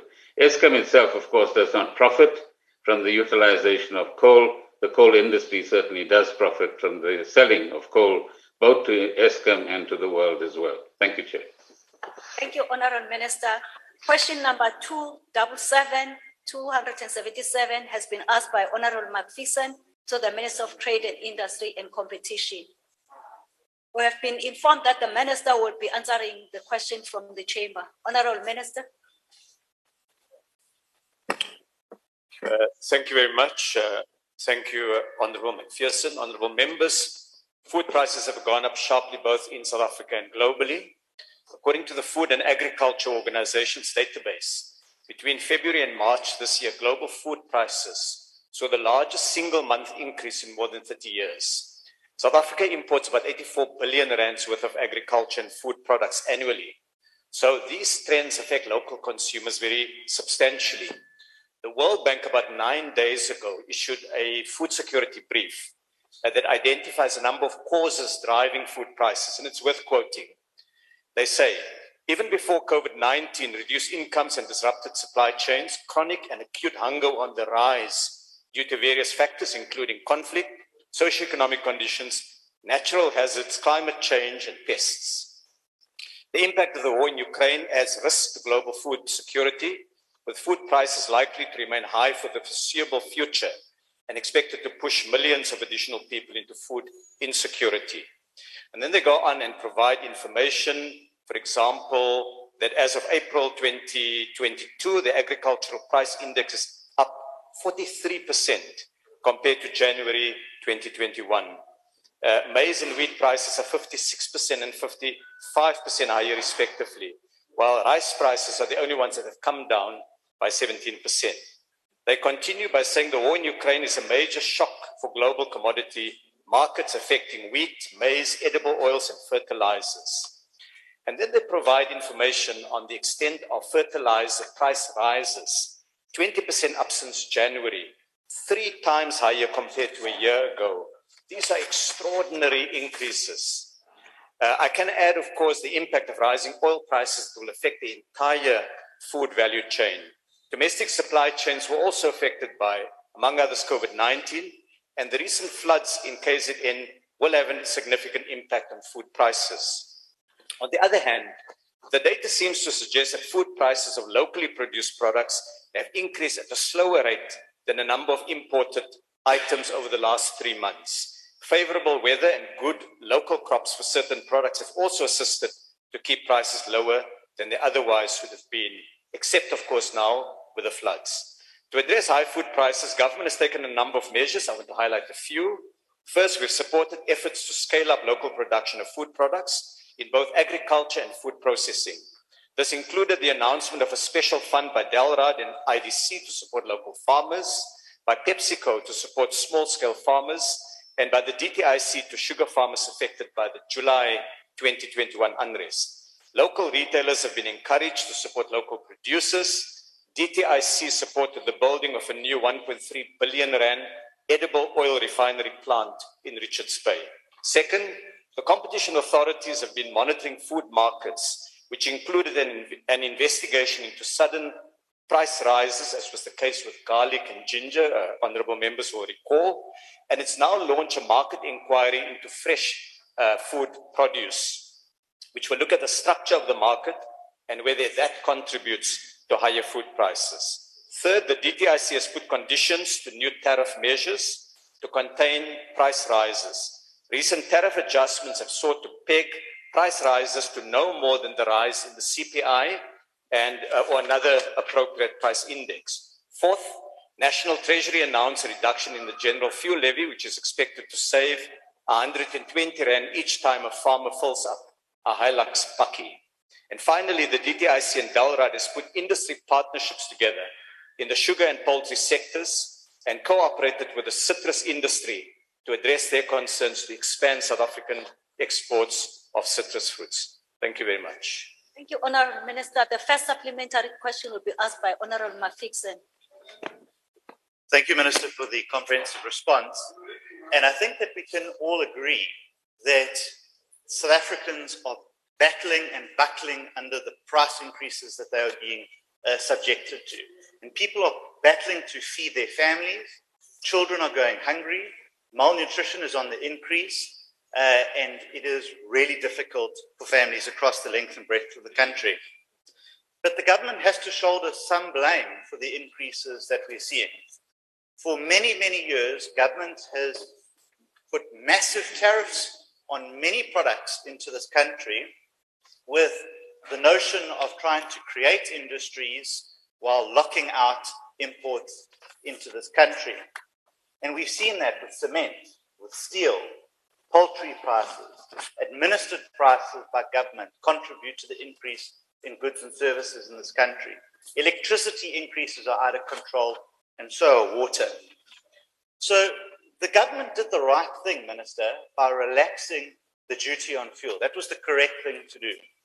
So do you think that it's not the right thing to do to relax tariff and VAT on critical protein sources like poultry that feeds millions of South Africans and keeps hunger at bay for them. Thank you very much. Honorable Minister. Thank you for the uh, supplementary question, Honorable uh, McPherson. I think you're absolutely right that ordinary South Africans are battling to feed their families and that we need to think of ways in which we can enhance quality of lives and bring down the price of basic foods. One of the challenges we face is the trade-off between jobs and prices. And in an area like the poultry industry, as an example, it's a significant employer of labor. We're trying to encourage many more small-scale black poultry farmers to come in and supply uh, uh, uh, commercial markets. And so we've got to find that right balance to ensure that South Africans also have jobs at an unemployment rate that is really at about 40%. Uh, job creation is absolutely fundamental, and we've got to address that. At the same time, I think you correctly point to a number of challenges with tariff increases. When tariffs on imported goods go up, there is the tendency, this is how markets work. When you create protection, uh, in all likelihood, prices will rise. So what we're seeking to do now is to mitigate that by putting conditions to, uh, for when applicants put in an, uh, an application to require them to commit not to increase prices uh, beyond either the PPI or the CPI. That is one element of it. The other part is, of course, to increase supply. The law of demand and supply indicates that if you can produce many, many more products and uh, scale up the quantities, you can bring down the unit prices. Energy remains an enormous challenge, and um, uh, a, a deep industrialization of the food value chain would be enhanced as we overcome the energy blockages. And Minister Gordhan is, of course, working very closely with Eskom to see how we can fix the institution and help to bring down the long-term energy price path. On the final issue that you've raised on VAT, I know that uh, Minister Godongwana has an enormously difficult job. On the one hand, VAT generates the resources that pays, among others, for uh, social grants, which is a key means and I'm, I'm glad to see that there's cross-party support uh, for these grants. Uh, and at the same time, he's got to be able to generate the taxes for that. Thank you very much. Thank you very much. Uh, the second supplementary question will be asked by Honorable Mutaung from the chamber. Thanks, House Chair. Uh, Minister, climate change poses a serious threat not only the environment but also the livelihoods of millions of people around the globe. The recent floods in KZN are indicative of the extent to which livelihood can be destroyed in a matter of hours. According to the Pietermaritzburg Economic Justice Dignity Group, which has indicated that the natural disaster can occur in KZN will mostly likely result in the increase in the price of basic foodstuffs in the near future. This is the view also articulated by Minister of Agriculture, Rural Development and Land Reform. Has the department done an analysis of the impact this will have on hou- households? If not, why? And if so, what measures have the department put in place to mitigate against the further increase in food prices as anticipated? Thank you, House Chair. Honorable the Minister. Thank you very much, Honorable Mutong, for that uh, question. Uh, I, I agree with the work that's been done by the Peter, Pietermaritzburg Economic Justice uh, uh, Unit that identifies the impact of uh, the floods on food prices. KZN is an enormous food basket for South Africa. In 2019, about close to a quarter of all agriculture value add was generated in KZN. It accounts, Honorable uh, Mutaung, for about a third of the country's dairy um, herd, uh, probably about 10% of poultry, and it's a significant employer also of workers and uh, opportunity for small farmers. So we will see a price. Uh, Cooper did some work on the likely impact, and they've identified a number of channels through which we may see price rises as a result of the, the floods. The first of this is obviously damage that the floods have caused uh, on uh, agricultural lands. In the sugar industry, I've seen uh, calculations by the sugar growers of damage of more than 200 million rand. The second leg of it is in logistics. Port, rail line, Minister Gordhan pointed to the rail line disruption that the floods have caused between uh, KZN and Gauteng, and of course, initial damage at the port that has now been largely, uh, uh, largely addressed. The third channel is at the factory level, both food factories, but also the suppliers of critical uh, inputs into food, like fertilizer. There's a, a, very large fertilizer factory in KwaZulu-Natal, the Foskor uh, factory.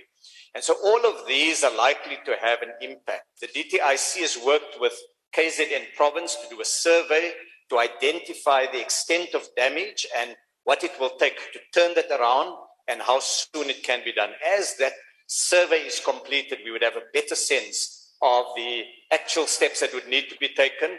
But a number of measures are already being rolled out to try to ensure that farmers and factory owners are able to get back to production as quickly as possible. And then finally, on the ports and logistics side, uh, Minister Gordhan and I went to KZN recently and we did an evaluation of the main uh, logistics lines and what it would take to be able to uh, fix those much quicker than would normally be the case. Thank you very much. Thank you very much. The third question will be asked by Honorable Chaku uh, from the virtual platform. Oh, you're in the house. Over to you, Honorable. No, I'm here, Chair. No, th- th- thank you very much, Chair. Um, Minister, um, I think the, the, the, this question says, what measures are, are taken in terms of cushioning the food?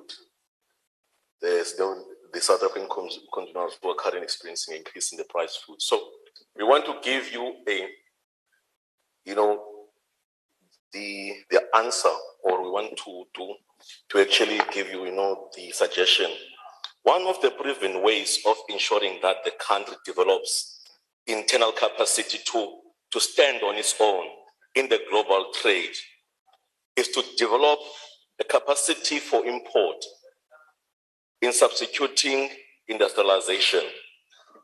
This will mean that we develop the capacity to produce and procure our own milk, our own chicken and other foodstuffs. Generally, um, we consume what we produce as far as, as practically possible.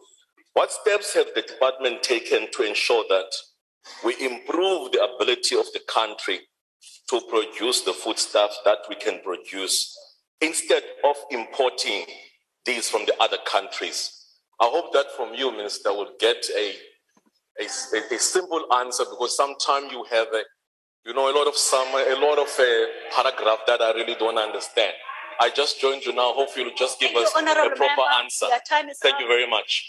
Thank you. Before Honorable Minister, one minute, one second. Uh, on a point of on a, on a point of order, um, House Chair. Point of order, Honorable Member. Yes, um, the honourable member behind the latter speaker, can she put on her mask and stop being upset? Thank you. Um, honorable members, in the beginning, we were urged all of us to put on our masks, and we don't need to be reminded. And I request all members to put on their mask. Thank you very much. Honorable Minister, you may proceed. Thank you very much, uh, Honorable Choki, for the question. I agree with the Honorable Member that um, uh, a localization program can assist with food security and indeed in challenging times like this, it can also help to bring down or moderate food prices. I don't agree with the Honorable Member that these are sim- simple answers. When one finds a simplistic answer, uh, you simply mislead. Let me give a few examples uh, on this. We looked at price rises over the last three months, uh, from January to March, and global food prices increased by 17.5%, and South African domestic food prices went up by 1.5%. So that would uh, support the idea that we've got to do more things locally. We've got to be able to build our capability. How do we do that? So we've got a couple of examples of how we do that. The first thing is we make available funding to small scale farmers. We've launched now together with Minister Didiza a special fund that the Industrial Development Corporation is administering to support small scale farmers. Secondly, we work with companies to build factories, food factories that would otherwise not be here. As an example, we're working with a company to build an edible oil refinery in Richards Bay that would be able to produce 500 million rands worth of South African value uh, as soon as that uh, uh, is completed. Third, we work with large companies to support uh, procurement from smaller companies. For example, Coca Cola has now agreed to take a certain portion of all the sugar that they buy in the making of Coca Cola and bring it from small scale farmers and to buy it locally. Fourth, we work with large retailers to get them to support local farmers. For example, ShopRite, Pick n Pay, Woolworths, and Spar have all increased the level of local sugar that they buy. And it's close to 100% of normal sugar if you exclude specialty sugars. And finally, we work with industries to see how we can improve uh, output from farms and from factories through competitiveness enhancement programs and measures like that. So there are a few examples. Obviously, in the limited time, I'm not able to deal with all the things that we do, but I've given five examples. I hope that that is helpful to the honourable members. He's smiling widely. He wants to cheer. I am sorry, Chair. Point of order. Very. Point of order. You have not said anything. Point of order. Point of order. Point of order. Let's listen to the point of order. By point of order, Chair, I wanted to ask in terms of why are we still importing chickens? The chickens we're still importing. No, That's not point of order. That's not point of order. Sit down. Honourable members, two points that I want to speak to. If you rise for the point of order, be specific and be clear in terms of what point of order, and you follow the rules and shall be applied. Two, order, honourable members, honourable members, order, please. Honourable members, uh, in the beginning, we urge all of us to put on our masks. And I would say to the political party whips, if your members don't want to put the mic inside the house, can they be swapped with the members that are going to respect the rules of the house? No, Honorable Mautu, I'm making a ruling. And it, it goes to everybody. Thank you very much. Honorable members, the last supplementary agen- uh, uh, question will be asked by Honorable Mulder. Honorable Mulder from the virtual platform. Thank you, Honorable House Chair. My question is very much in the line of some of the previous speakers, but with a little different angle. Uh, would the Honourable Minister agree that in the current environment where global supply chain backlogs are showing no signs of easing and is further driven by conflict related export disruptions from the Russia Ukraine war that he mentioned, it is now absolutely essential to eradicate corruption, to create a stable state, and to stimulate localization to become an even more self reliant country that is less dependent on e- imports of food and goods, and by the eradication of corruption, also become a more attractive and competitive exporter of goods. Thank you, Honorable Chair. Honorable the Minister. Uh, thank you very much, Honorable Mulder, for your question, your last supplementary question. So I think first let's start with corruption. Corruption is ultimately theft from the poor. Corruption undermines the economic fiber of a country, it damages the GDP and jobs. We calculated in 2017 and we released the figures in the public domain in the middle of 2017 the enormous impact, a negative impact that corruption has on the South African economy. In addition to that, I think, uh, Honorable Mulder, your point about building the capability of the state so that we can localize more is one that is well made. It's one that this government strongly uh, is pursuing. I'm really happy that both the uh, EFF and the FF Plus have put questions that are essentially in support of government policy on localization. I would urge you to, to buy uh, local, to support local farmers, uh, and to expand demand for locally produced goods. In these uncertain times across the world, countries are all saying that in the old paradigm, in the old days, the only issue was competitiveness. Now, increasingly, they're about supply security. They're about building resilient economies. And we've got to be able to invest in building uh, resilient economies. So I certainly uh, uh, want to, to support Honorable Mulder's call for greater levels of localization. Thank you very much. Thank you, Honorable Minister. The first supplementary question will be asked by Honorable Mbuyane from the chamber. Honorable Mbuyane.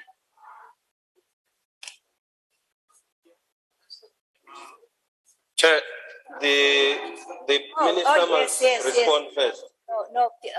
Um, we, honorable members, we are going to question number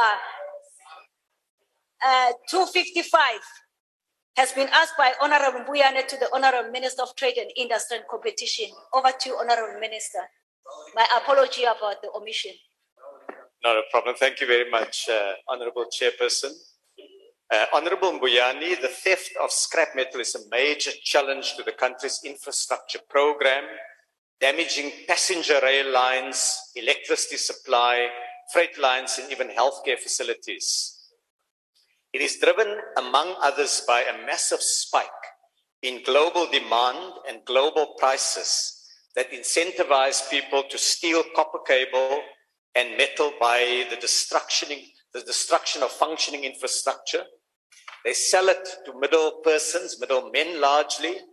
These products are then exported mainly to the Asian continent and used in their metal factories, foundries, steel mini mills, and so on. The DTIC has taken a number of steps to address this. First, it supported the law enforcement agencies uh, a, a number of years ago through work done to support changes in the legislation to make the criminal penalties tougher, up to 20 years in jail, and to limit the right to bail in particular circumstances. This was subsequently taken through Parliament, it was passed into law, and it was promulgated by the President. And the first few prosecutions have started to take place under this new law. Secondly, the DTIC introduced a price preference system supported by an export tax uh, that was introduced quite recently that has the effect of dampening the supply of scrap metal for export because that's where a huge demand exists, and that pulls, that's an engine that pulls the destruction of South Africa's infrastructure. Third, because we recognize these two measures are not sufficient, the department has commissioned research at what further measures uh, can be taken, and it's currently evaluating a number of proposals. These will be taken through cabinet for consideration, and um, uh, honorable members will recall the president referred to this challenge in the State of the Nation address in February this year. The proposals made by different stakeholders range from a complete ban on export or, or sale of uh, scrap copper cable to control sales in domestic markets to restrictions on the use of cash for scrap so that an electronic proof of origin is in place to a licensing regime for scrap metal merchants. So these are all measures that are being looked at. Each of them have advantages, each of them have disadvantages. These have to be evaluated, thought through, and uh, once uh, Cabinet has had an opportunity to reflect on it, then of course we would be able to come back and indicate which of those elements are appropriate to deal with the problem of theft of scrap metal. I thank you. Thank you. Honorable Mabuyana, the first supplementary question. Buyan. Buya Mabuya, Buya Mabuya. Uh, thank you very much, uh, Minister. In as much as there's legislation uh, in terms of regulation, regulating uh, the trade uh, second-hand uh, manager, the fact of the uh, matter is that even the law enforcement seemingly were losing the fight against the scrapyard metal. Then we, we propose that what is your view as a minister to expand and deal with this matter? Because the ANC has just uh, proposed that to call upon the government to consider the total ban of the, of, of the scrap metal export as the department consider what the impact of that total ban on the export of scrap metal and will the industry on the economy be sustainable or whether the benefits of the permitting the, the continued export of the scrap metal overweigh the protection of the public infrastructure of government. Thank you. Minister. Thank, thank you very much, uh, Honorable Mbuyane. I think it's uh, the question points to the complexity that we're trying to weigh up. So, if we start with the, the research that we've done, we've looked at the international experience. Are there countries that prohibit the export of scrap metal? And the answer is yes, there are some. We've looked at the uh, the trade regime. Are we in? Do we have trade agreements that would limit us? So we've carefully evaluated that. We've looked at the interest of those who export scrap and, uh, of course, their legal rights to their business. But we've also looked at the enormous damage that scrap metal exports cause uh, to, the, to the economy. Scrap metal is a critical input in the domestic value chain. We need it domestically. We need it for our uh, steel mini mills, like the steel mini mill in uh, We need it for foundries, like the foundries in Gauteng. It's used in the country's infrastructure program. There's a, there's a strong argument to be made for some uh, degree of restriction, which may include uh, some types of uh, scrap metal or copper cable uh, that would be limited for export. We've already put in place uh, late last year an export tax on uh, scrap metal. We've seen a number of um, the players in the sector re-labeling uh, uh, the export of scrap metal, sometimes just doing basic uh, smelting of it. And so there's this constant battle between the regulatory framework and those who profit from the export. When that research is done, when it's gone through the system, Honorable Mbuyane would have a very explicit and clear answer. But the kind of considerations you pointed to are exactly what policymakers have to take into account. I hope, uh, Honorable Mbuyane, that uh, goes some way to answering your question while we complete this research and take it through the cabinet process. Thank you very much. Thank you. The second supplementary question will be asked by Honorable McPherson. Thank you very much. So, Minister, just some advice, if I may. Any idea that the ANC gives you, you should ignore it because it will be a bad idea. Both Minister Gordhan has said that you should scrap, you should ban scrap metal sales. Mr. Mbuyane has said that you should ban uh, scrap metal sales.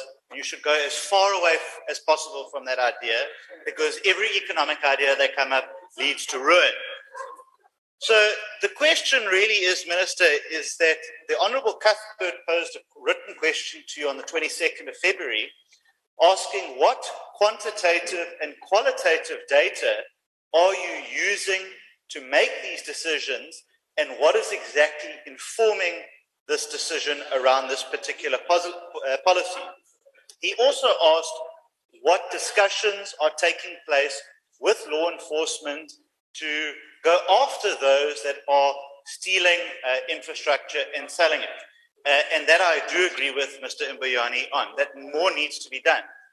But there were no details provided uh, in that Thank you, written Honourable question. So what data are you using to make this decision? Thank you very and what are the discussions with the police about going after those that are stealing our infrastructure? But Chairperson, that's another question from the primary question. That's another question from the primary question. It's up to the minister per the rules to really answer that. I shut up, wena. Who recognized Judith to speak? Ah, sit down, Maudwe. It's another question from the DA. Can't be correct. Sit down, Maudwe. No, Maudwe, out of order. Sit down. Sit down, Maudwe. Honorable Tshabalala. I'm, I'm quite happy to take the question. Okay, she's doing this for a third No, no, time. no, Can you no. remove her from the platform? Order. She's completely out of order. Honorable We're members, busy here. Allow me to guide the proceedings. Honorable Malfixen is a point of order. Before you do that, honorable members, you must indicate even you are on the virtual platform that you would like to put a, a point of order. Same applies in the house. You can't do both. Raise your hand for the point of order and engage at the same time. Honorable Malfixen, your point of order, hopefully. Yes, th- thank you, Chair. I think that you've ruled on this and we appreciate it. And if members are going to continually howl Okay, off of the you platform, much. You. please throw them off. Thank, Thank you. you. Hon- Honorable Minister, you may respond. Thank you very much, uh, uh, Honorable Chair. Uh, I'm pleased to advise Honorable McPherson that the data we rely on would include trade data. Honorable Minister, one second. Honorable Judith, your hand is up from the virtual platform. Honorable Tshabalala. It's fine. It's fine, Chairperson. I will abide by your rules uh, and your order in this instance. But I wanted to rule the member out of order. But it's fine. Minister is willing to take the question. Thank you. Thank you very much. Honorable Minister, it's your discretion whether you answer both questions or one. Thank you very much. Thank you very much. So I, I think uh, I'd start with the data question. Uh, we, we use a range of data. Some of it would be trade data, looking at exports, both in the scrap metal category, and because uh, there has been a, an allegation that there may be evasion, we look also at associated trade categories to be able to see the pattern uh, there. Secondly, we compile data from uh, state-owned companies. For example, Transnet make available to us data on the damage caused by scrap metal theft or uh, copper cable theft uh, on their operations. Honorable McPherson would be delighted to know that the Western Cape government has publicly indicated the deep challenges that's caused by theft of uh, copper cable from the metro rail system. And so the damage is enormous. Uh, we'd also take uh, examples of uh, the output of the mining industry. For example, on copper, we'd look at what is South Africa's copper output. We'd compare that with South Africa's copper exports to be able to see the difference between these two, because that would be made up either by misclassification or by uh, uh, scrap copper. Most scrap copper appears to be uh, taken illegally from the country's networks and systems. On the question of law enforcement, we work closely with uh, the law enforcement agencies. Uh, Minister Cele and his team uh, is very seized on this matter, and in fact, we work closely also at the time when a bill was produced to Parliament that provided for stiffer sentences and other measures to make it easier for the law enforcement agencies to crack down. However, having said that, it's an enormous challenge for the police to try to monitor every possible uh, site where copper cable may be taken right across the country, 24 hours a day, 365 days a year. So even though the law enforcement agencies have some successes, it's not sufficient to be able to protect the country's infrastructure. And for that reason, we need these new measures. I look forward to Honorable McPherson also supporting us as we take these efforts. And Honorable McPherson, of course, would then be delighted to know that he would also be supporting the African National Congress in its position and uh, in that way helping you, to build Minister. South Africa. Thank you very much. The third supplementary question will be asked by Honorable Mulder from the virtual platform. Honorable Mulder? Thank you, Honourable House Chair. Um, can the Minister tell the House if the introduction of the export duty in the Customs and Excise Act as such has contributed to a decline of illegal export of scrap metal and more effective control of corruption? And if whether the officials at the South African trade ports and, and, corruption there at the trade ports has been eradicated. Thank you, Chair. Honorable Minister?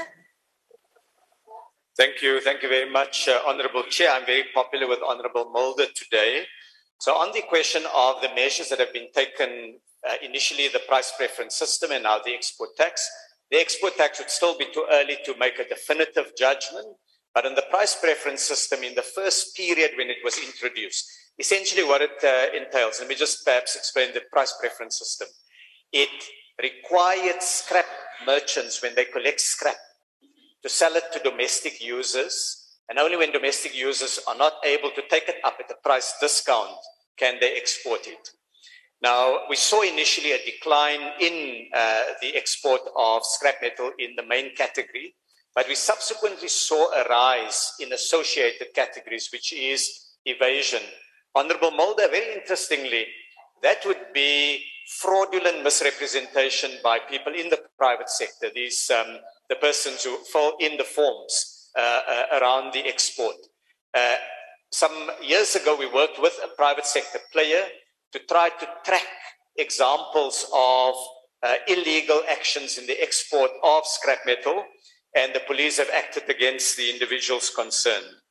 Uh, I think it's, it's absolutely clear that we need to have not only a very tight control at uh, ports of, uh, of entry to, to be able to monitor the effectiveness of the measures we bring into place, but also to have tough prosecution of individuals, whether they are public officials or whether they are individuals in the private sector. This is causing serious and deep damage to the economy and to society. Sometimes when South Africans have no lights, no electricity, it's not always Eskom's load shedding. In a number of cases, it's the damage to public infrastructure, and that we must act against. Thank you very much. Thank you. The last question will be asked by Honorable Chakwa Chaku from the House. It's Chwaku. Enkosi, you may proceed. No, thank you very much, Chair. Chair. Minister. And kindly just remove the mask so that you are audible Oh, enough. okay. No, and put it back after. That one is too, you are very excited. Order, ask your question, Honorable Member. Uh, thank you very much, uh, uh. Minister, you know, uh, transport, uh, Eskom and Transnet and Telkom, with the recent estimates that the theft of their metal infrastructure is costing them about 7 billion on an annual basis. And then I think that and that these scrap metals, obvious, you're saying that they actually find their way into the export market. Obvious, we're saying that you have you considered in terms of actually, um, um, actually uh, the the banning of the of the exportation of those scrap metals. And then what we wanted to also know is that um, what have you done any quantification in terms of the impact of such step, and would have on those. Uh, what actually impact will those have on the livelihood that is sustained by the people who are doing the recycling of the metal?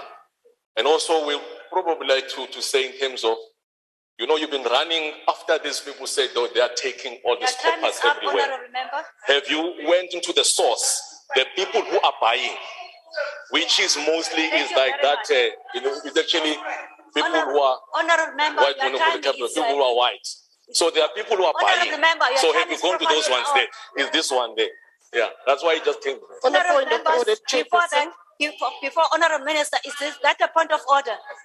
Chairperson, uh, I think the member is out of order to point at one of our members like that to say that member is white. Racial classification. Honorable minister, you may uh, respond. Uh, Chair, it was in the direction, in the direction of No, the no, no, people. honorable members. No, no, no, honorable members, honorable members, may we have order? Honorable members, we can do better than this. May we allow the minister to respond? Uh, thank you. Thank you very much, uh, Honorable Sop. I think the first uh, part that I would like to say is illegality, theft, those kind of actions know no color. We have seen people of different colors taking part in this activity, and the law needs to be Honorable absolutely minister, firm. honorable minister, my apology. You know, honorable member of, from the second row of the DA and also the same row, the EFF one. If you don't feel like putting the mask, please swap it to your honorable member from outside. Everybody shall put the mask while you are inside. Thank you very much. Proceed, honorable minister. Uh, thank, thank you very much, uh, Chairperson. We've done a quantification exercise on on the cost of theft to South Africa. The work has not been completed. But what we've done is we've looked not only at the loss of Transnet and Prasa, we've also looked at the impact that this has on the economy. For example, when mines can't operate because the energy system has been disabled because of um, uh, theft of uh, copper cable or, or, or um, metal, uh, when factories can't operate. And um, we've looked, among others, at things like the, so that would be the gross revenue that is foregone, uh, the money that would otherwise have been earned that, that is foregone. We've looked at the additional cost of security that's been imposed as a result of this because a lot more people now need to monitor this. When you take that into account, and it's a provisional figure, so it's not a figure that we would yet say is our final figure, but our initial estimates is that it could be as high as 46 billion rand, uh, the damage it's caused. Potentially, if we do a modeling, a further modeling exercise on the, uh, the knock-on effects, it, it's likely to be even higher.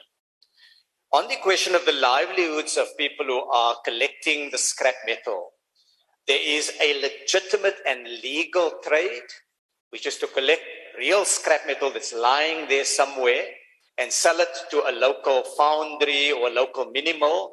We want to be able to protect that. Then there's another business, a business that goes about uh, digging up pavements and digging out the copper cable and using sophisticated equipment to cut it.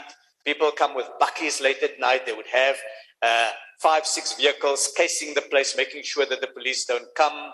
All those things. It's organized syndicates. We have absolutely no sympathy there. The law must act uh, uh, without any fear, without any favor, and crack those syndicates. And so, when it comes to jobs, the jobs of many South Africans are affected. Every time that uh, Metro Rail in Cape Town is, uh, is, is unable to operate, many, many thousands of workers are late for work. Those factories have additional costs. They lose production. So, in fact, it's in the country's interest Thank you, that we act, Minister. we act clearly on these things. Thank you very much. Thank you. Honorable members, question number two double four has been asked by Honorable Herron the for to the Minister of Trade and Industry and Competition. Over to you, Minister. Uh, thank you very much, Honorable Herron, for the question. Uh, the question relates to the confectionery industry. The sweets and confectionery industry is an important industry and part of a key value chain that starts from the growing of sugar right through to the production of all the things we like, chocolates, candies, and so on. The sector, of course, the uh, candy producing sector has expressed its concern about the cost of raw and refined sugar inputs. The confectionery industry itself has some protection from imported products through tariffs that range from 37% for sugar confectioneries to 20% for chocolates.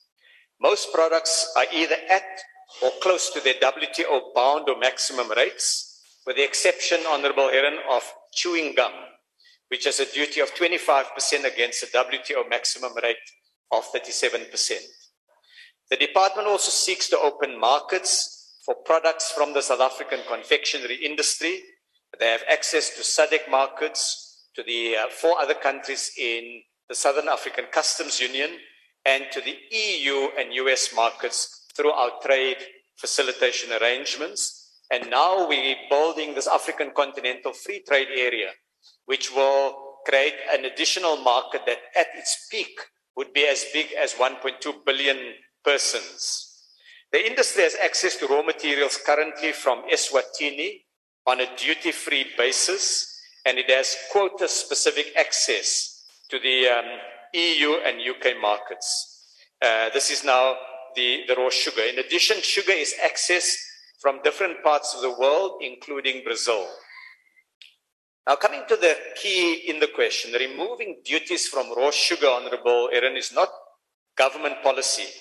Given the very large number of farmers and workers who are employed in sugarcane production, KwaZulu Natal, Mpumalanga, other parts of the country, uh, very often uh, people who have a, a precarious uh, livelihood really struggle to put food on the table.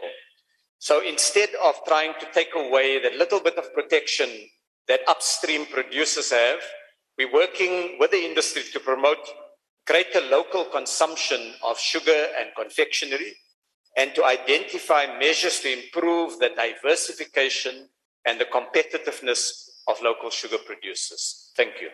Thank you, Honorable Minister. Honorable, the first supplementary question will be asked by Honorable Herron from the House. Over to you, Honorable Member. Uh, thank you, House Chair, and thank you, Minister, for the answer. Um, clearly, the balancing act between the from the from the uh, sugar farmers through to the mills and then the converters being the confectionery sector is, an important balancing act from a contribution to our economy, but also the growth of jobs and the job opportunities. Africa is apparently the large, showing the largest growth in consumption of confectionery products in the world, um, far outstripping the rest, rest of the world. And so there's great export opportunities for South Africa and South African jobs to be created in the confectionery sector if we can get this balancing act right. Um, I hope the minister would agree that there's an absurdity in the current situation where iconic South African products like Chappie's bubblegum, which was launched in South Africa in, 19, in the 1940s, is now being manufactured in Pakistan or Eswatini because it is more cost effective to manufacture it there and bring it back into South Africa.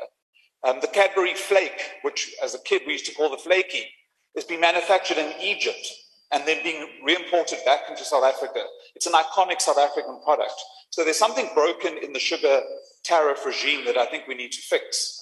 Um, and I hope that the minister will address that in the sugar master plan, um, whilst trying to protect the jobs that are in the farming sector as well. Do, we do understand that, but there are jobs to be created and there are jobs that have been exported as these products have been manufactured outside of South Africa when they used to be manufactured here. But we have a more urgent crisis right now, which is the flooding in KZN has caused a shortage of sugar uh, for the confectionery sector. They're just simply not able to access the raw material. So, can the minister consider, as part of the, the flood relief um, regime, a temporary um, tariff relief for importing sugar for the confectionery sector? Thank you, House Chair. Thank you. Honorable the Minister. Thank you. Thank you very much, uh, uh, Honorable Herron, for putting, I think, a more balanced view on the challenges on both sides of the equation. Let, let me start by saying that the opportunities to grow on the African continent is vast. Africa is a young population, rapidly urbanizing, uh, a growing middle class, and food consumption on the continent is going up. In addition to that, South Africa's confectionery suppliers have access to a range of sources for raw sugar. They're not confined only to South African sugar. Of course, I would uh, uh, advocate and recommend that they use South African sugar, but they're able to bring sugar from Eswatini, which is a very significant sugar producer, free of any duties. So zero duties on uh, sugar coming across the border from Eswatini. In addition to that, they can bring sugar in from other SADC countries. It's uh, regulated by a quota. It's also available to them uh, at uh, prices that they may otherwise not be able to, to afford. So we've got a bit of flexibility in our system.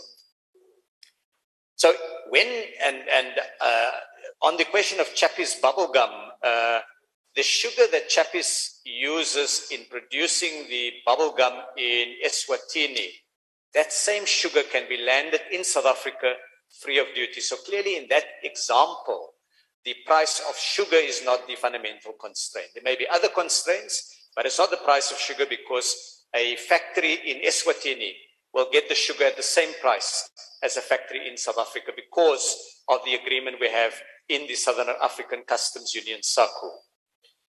But I think you make a good point that we need to find ways in which we can localize even more of the sweets that South Africa produces.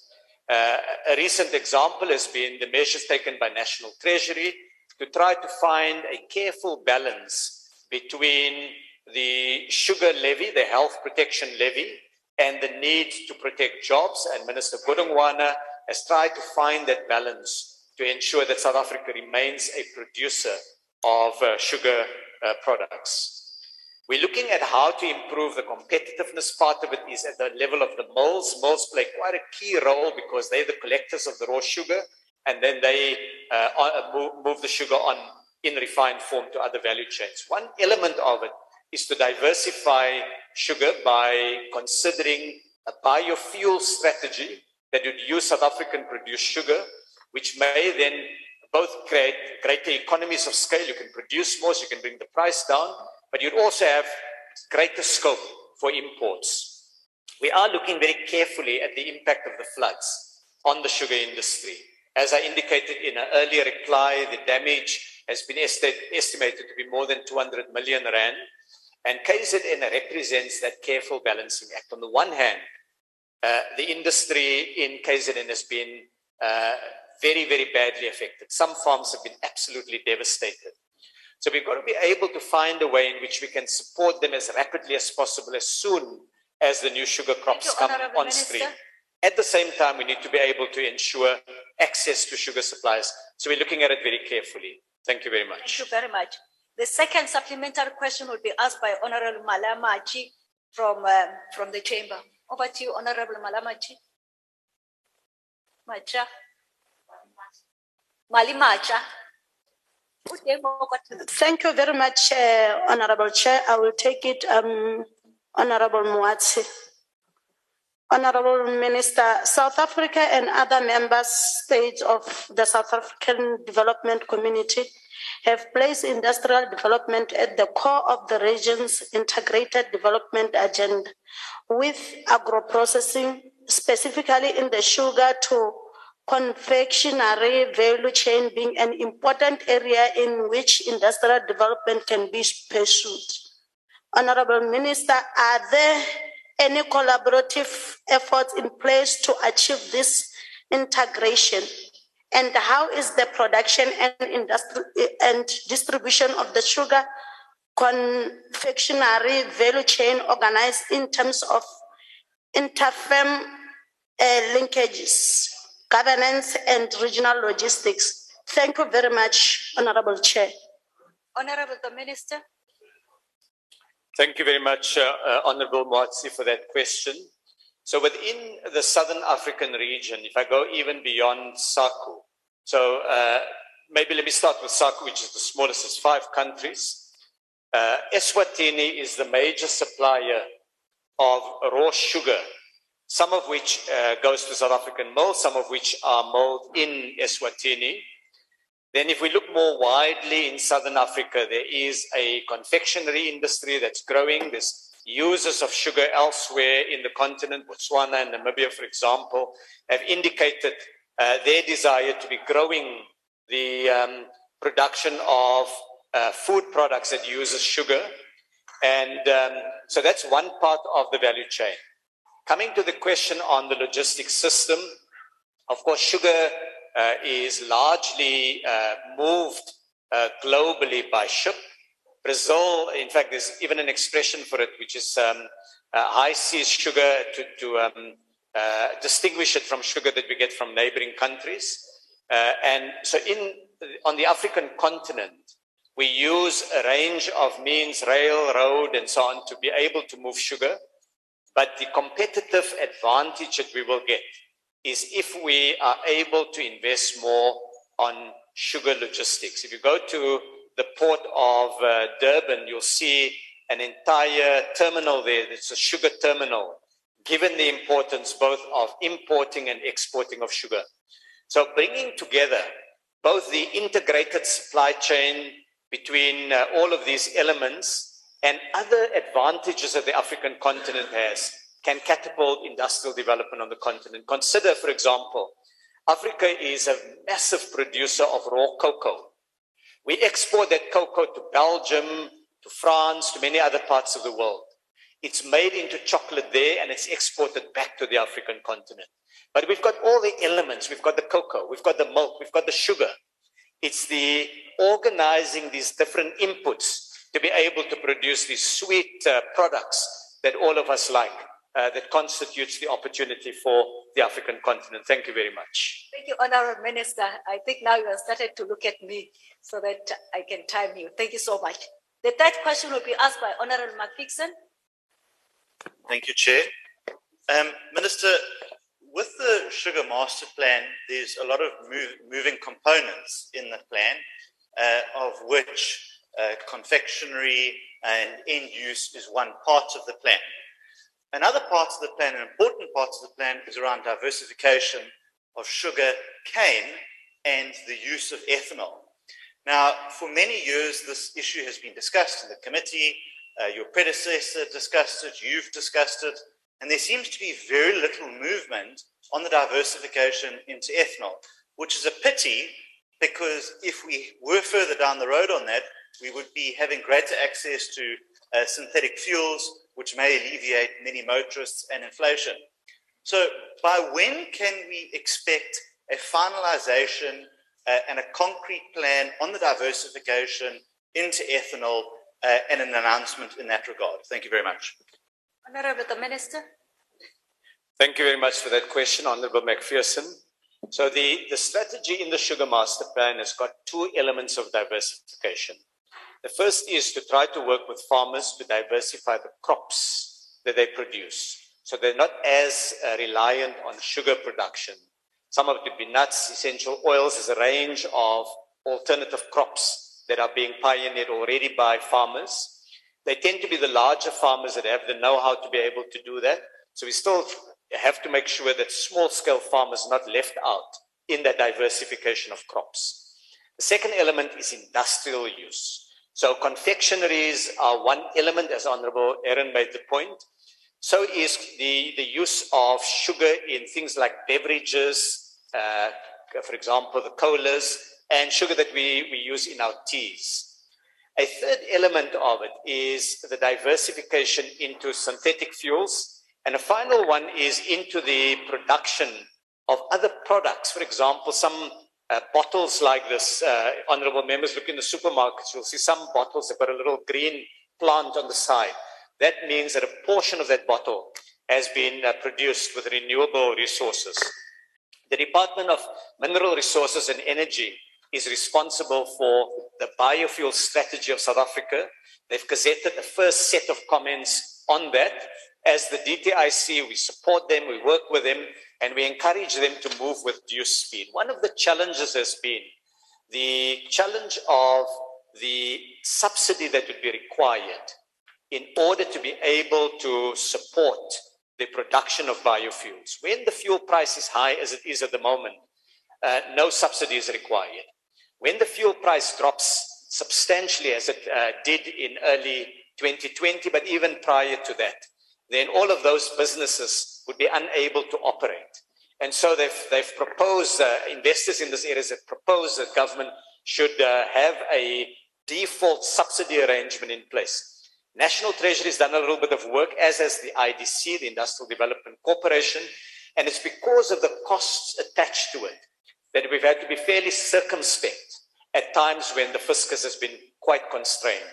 I'm still encouraging my colleague um, and my colleagues who work on this in other departments to, um, to see what we can do to get this done as quickly as possible. you, Because this can also increase employment over and above what we have at the the moment. Thank you Thank you very so much. much. The last supplementary question will be asked by Honorable Mulder from the visual platform.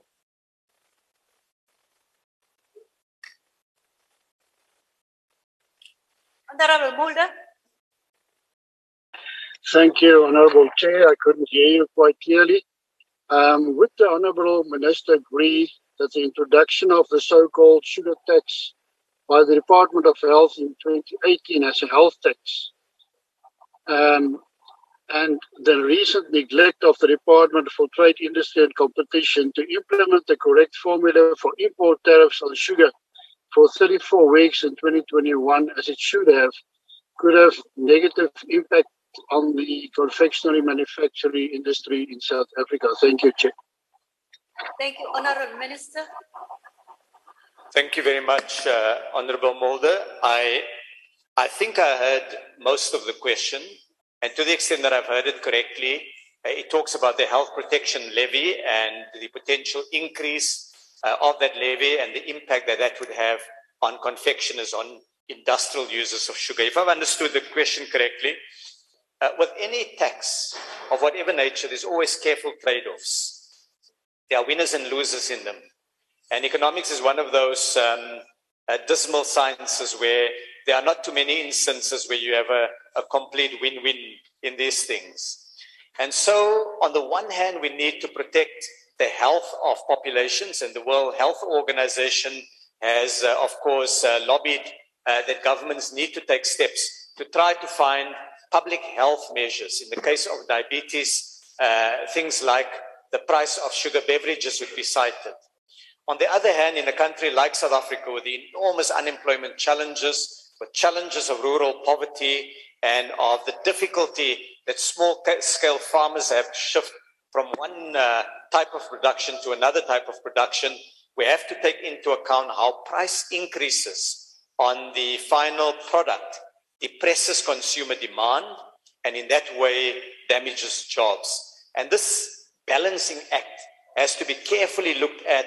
uh, and so that is what National Treasury has had to balance uh, most recently in looking at the health protection levy. Thank you very much. Thank you very much, Honorable Minister. That brings us to the last question for the day, which is question number 258, has been asked by Honorable Mieni to the Minister of Small Business and Development, probably for clarities because of time. Uh, Honorable the Minister, over to you, ma'am. Thank you so much, uh, Honorable Chairperson, and good afternoon to all the members of the House. Uh, to respond to Honorable Mieni, and thank you for the question that I have asked. And of course, we do understand the concern that the Honorable Member is raising in relation to the number of our offices uh, as, as related to our agencies, whether we talk about the rural or the townships. As things stand, SEFA on its own has 10 regional offices throughout the country. And of course, we are also sharing offices with SEDA, which has 54 branches again throughout the country and 63 location points. And as I indicated earlier, this is not enough. We've got so many townships, so many rural areas that need access to these services that we render as SEFA and SEDA. And this is why we have taken a cautious decision to say we're going to be working with the LED offices in all local municipalities and we're going to beef up the capability because the fact that they're LED officers, it doesn't mean that they understand the services that we're offering. We'll therefore be looking for unemployed graduates that are going to come and be placed in those LED offices to assist all the small businesses uh, that are in those areas with the services that we render as SEDA and SEFA. I want to emphasize here that at the center of this is also introducing a hybrid model as we have seen during the COVID period, that people needed not to go to the offices physically. Others were able to ensure that they participate via the cell phone, whether it's applications and other things. And this is why we are in a process of developing a digital platform that must also give uh, access to those that are, are digital literate. Whilst we appreciate that we still have lots of digital illiterates, and at the center of that, of course, is the cost of data that people are complaining about, and we're also looking at that. Thank you, Chairperson. I would like to pause there. Thank you very much. Um, the first supplementary question will be asked by Honorable Mieni. Honorable Mieni. Uh, thanks, uh, Honorable House Chair. Honorable Minister, what are the reasons that some enterprises go through all the SEDA application processes successfully, yet fail to be financed by your entity, SEFA? Thank you, Chairperson. Chairperson. Honorable Minister.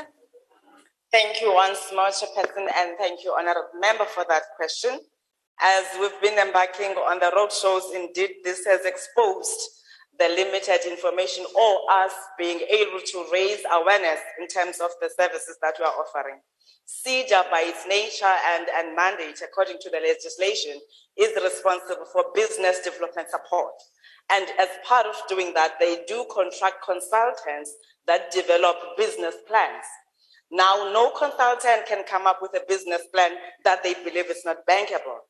But when you cross the floor going to SEFA, which is responsible for the financing of the business plans, there's lots of things that they have to look at, guided by all the legalities in terms of the Prudential Authority and the PFMA, in ensuring that they undergo due diligence of each and every business plan.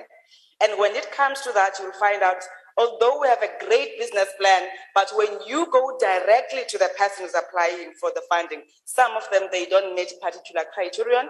Others go to an extent of not submitting all the responsible information that is required by SEFA. We have said now our responsibility as the department responsible for small business development is to ensure that we give access to all small businesses, access to funding, whilst we facilitate to partnerships access to markets. And at the center of that is enhancing the capability of the constituency that you are responsible for. As we make them understand the business component in terms of the requirements that are, are, are put in place by all those funding institutions. We also have a responsibility not to just decline from the SEDA perspective, from the SEFA perspective, to say you have not met ABCD. But SEFA then, they refer the applicant to SEDA, SEDA that in, in return assists the, the applicant with the relative things that are raised by SEFA. SEFA says, you have applied for this. We are not approving your business plan because of one, two, three. And the person takes the one, two, three to SEDA, and SEDA helps the person with the one, two, three to come back to SEFA and apply for funding. And this is the resolution that we have taken, that this is the only way to enable maximum participation by small businesses in all the supply and value chain that we're talking about. Thank you so Thank much. you very much, Honorable Minister. The second supplementary question will be asked by Honorable De Villiers. Honorable De Villiers. Thank you, Minister. So, exactly as you explained now, one of the problems with the agencies is that between SEDA and SEFA, people get moved from pillar to post, to, sent back to SEDA, then just have to go back to SEFA.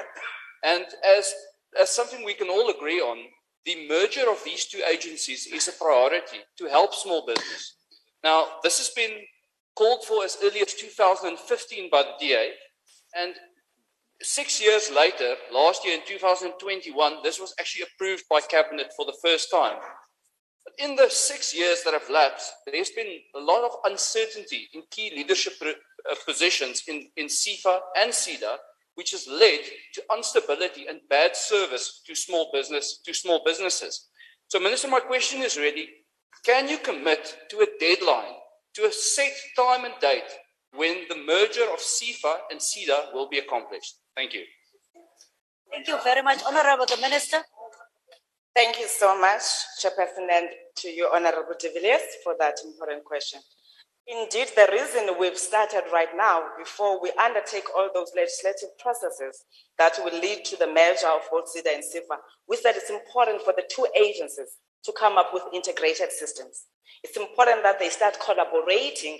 The first thing is to agree on what method must be used by those that are applying for business development support that must also talk to the financial side. That's the first thing. Whilst we are undertaking the processes of the legislative amendment, because the measure means that as these companies are scheduled differently according to the PFMA, there's the need for us to go back to the SEDA Act, which is going to incorporate SEFA, make amendments in terms of it being able to accommodate the functions that are brought by SEFA, whilst we are doing away with SEFA. We have asked Cabinet to give us 20 months, uh, which started, of course, in this month, May. You can calculate, I think it ends in 2024, January, because of the period that we undertake when we do legislation. We are hopeful uh, that Parliament will also have an appreciation of that agency, of one agency that must resolve the issues that are faced by small businesses. We are trying to stabilize within this 20 months period. As you are aware, you've quoted the six months, I mean, the six years and all of that. There was a moratorium that was put in place because we were preparing for the measure.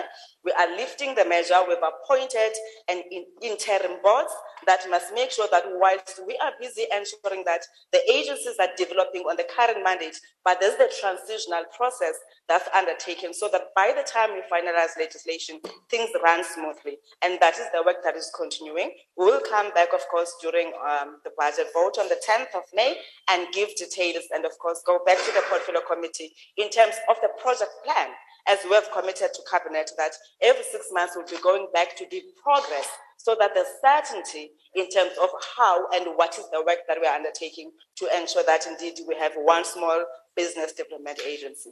Thank you so much. Thank you very much. The third supplementary question will be asked by Honorable Matulelwa from Veshwa Platform. Honorable Member? Or is it, she's in the house, the one that was not putting the mask? You may proceed, Honorable Member.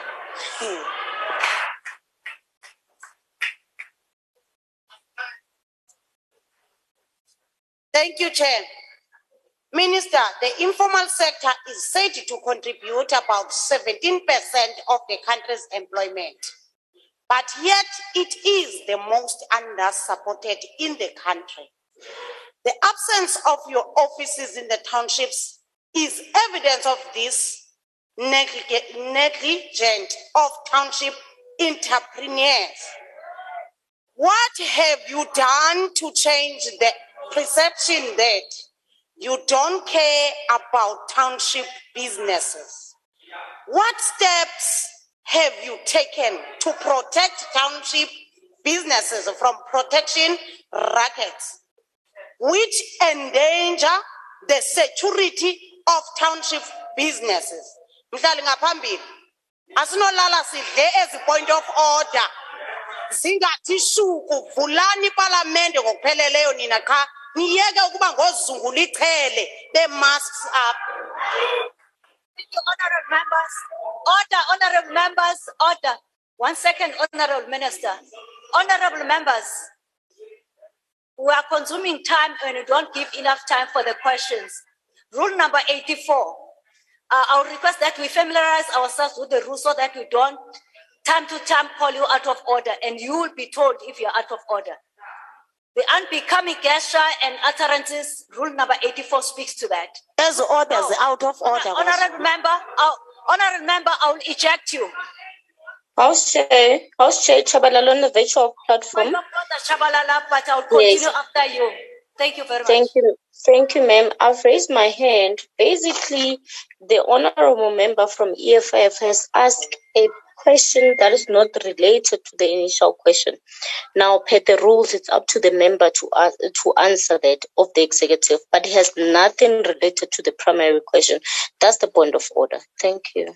Thank you, Honorable Tshabalala. Honorable members, there are rules in this house.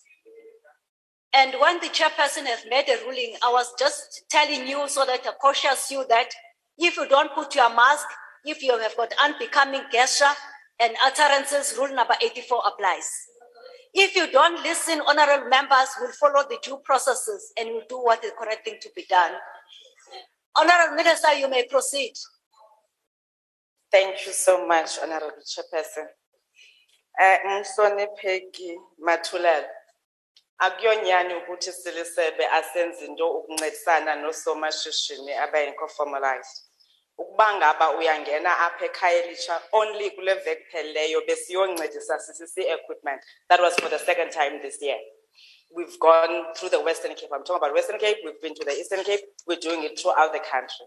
This is a program that seeks to make sure that we provide dignity to all the informal, informal businesses, but not only to provide dignity, to ensure that we give them access towards the supply and the value chain that we are responsible for, not only as government, but together with the private sector. The first thing that we, we do is to provide them with the equipment in terms of support.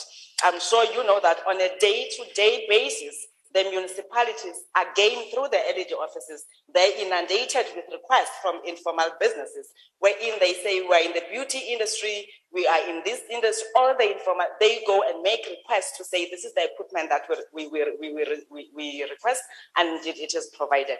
That's part one. We are working with associations that are responsible for informal business support.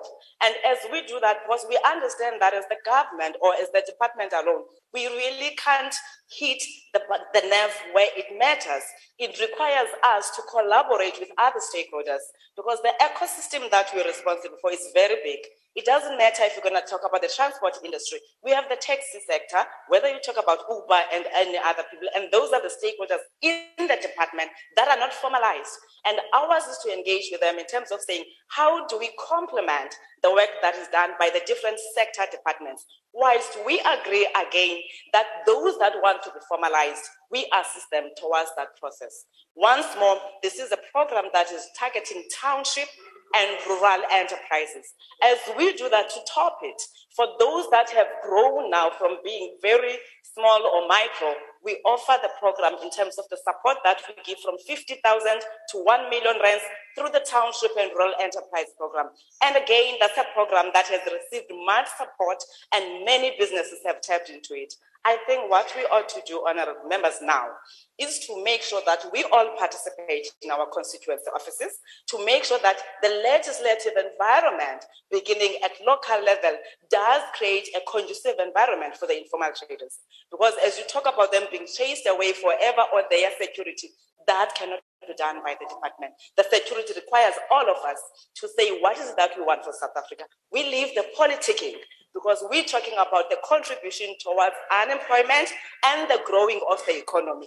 And that needs no politicking because it is a matter that we have all committed to in the National Development Plan. Come 2030, we are going to create 11 million jobs, and the National Development Plan says out of the 11 million jobs, 9 million must come from small businesses. Now, any responsible lawmaker here is supposed to understand all those clauses in the National Development Plan and therefore identify his or her needs to say, how are we going to Honourable contribute Minister. to ensure that South Africa can grow and Thank reduce unemployment? Thank you once more. Eluthetha ngesixhosa loo nto leyo. The last question, supplementary question.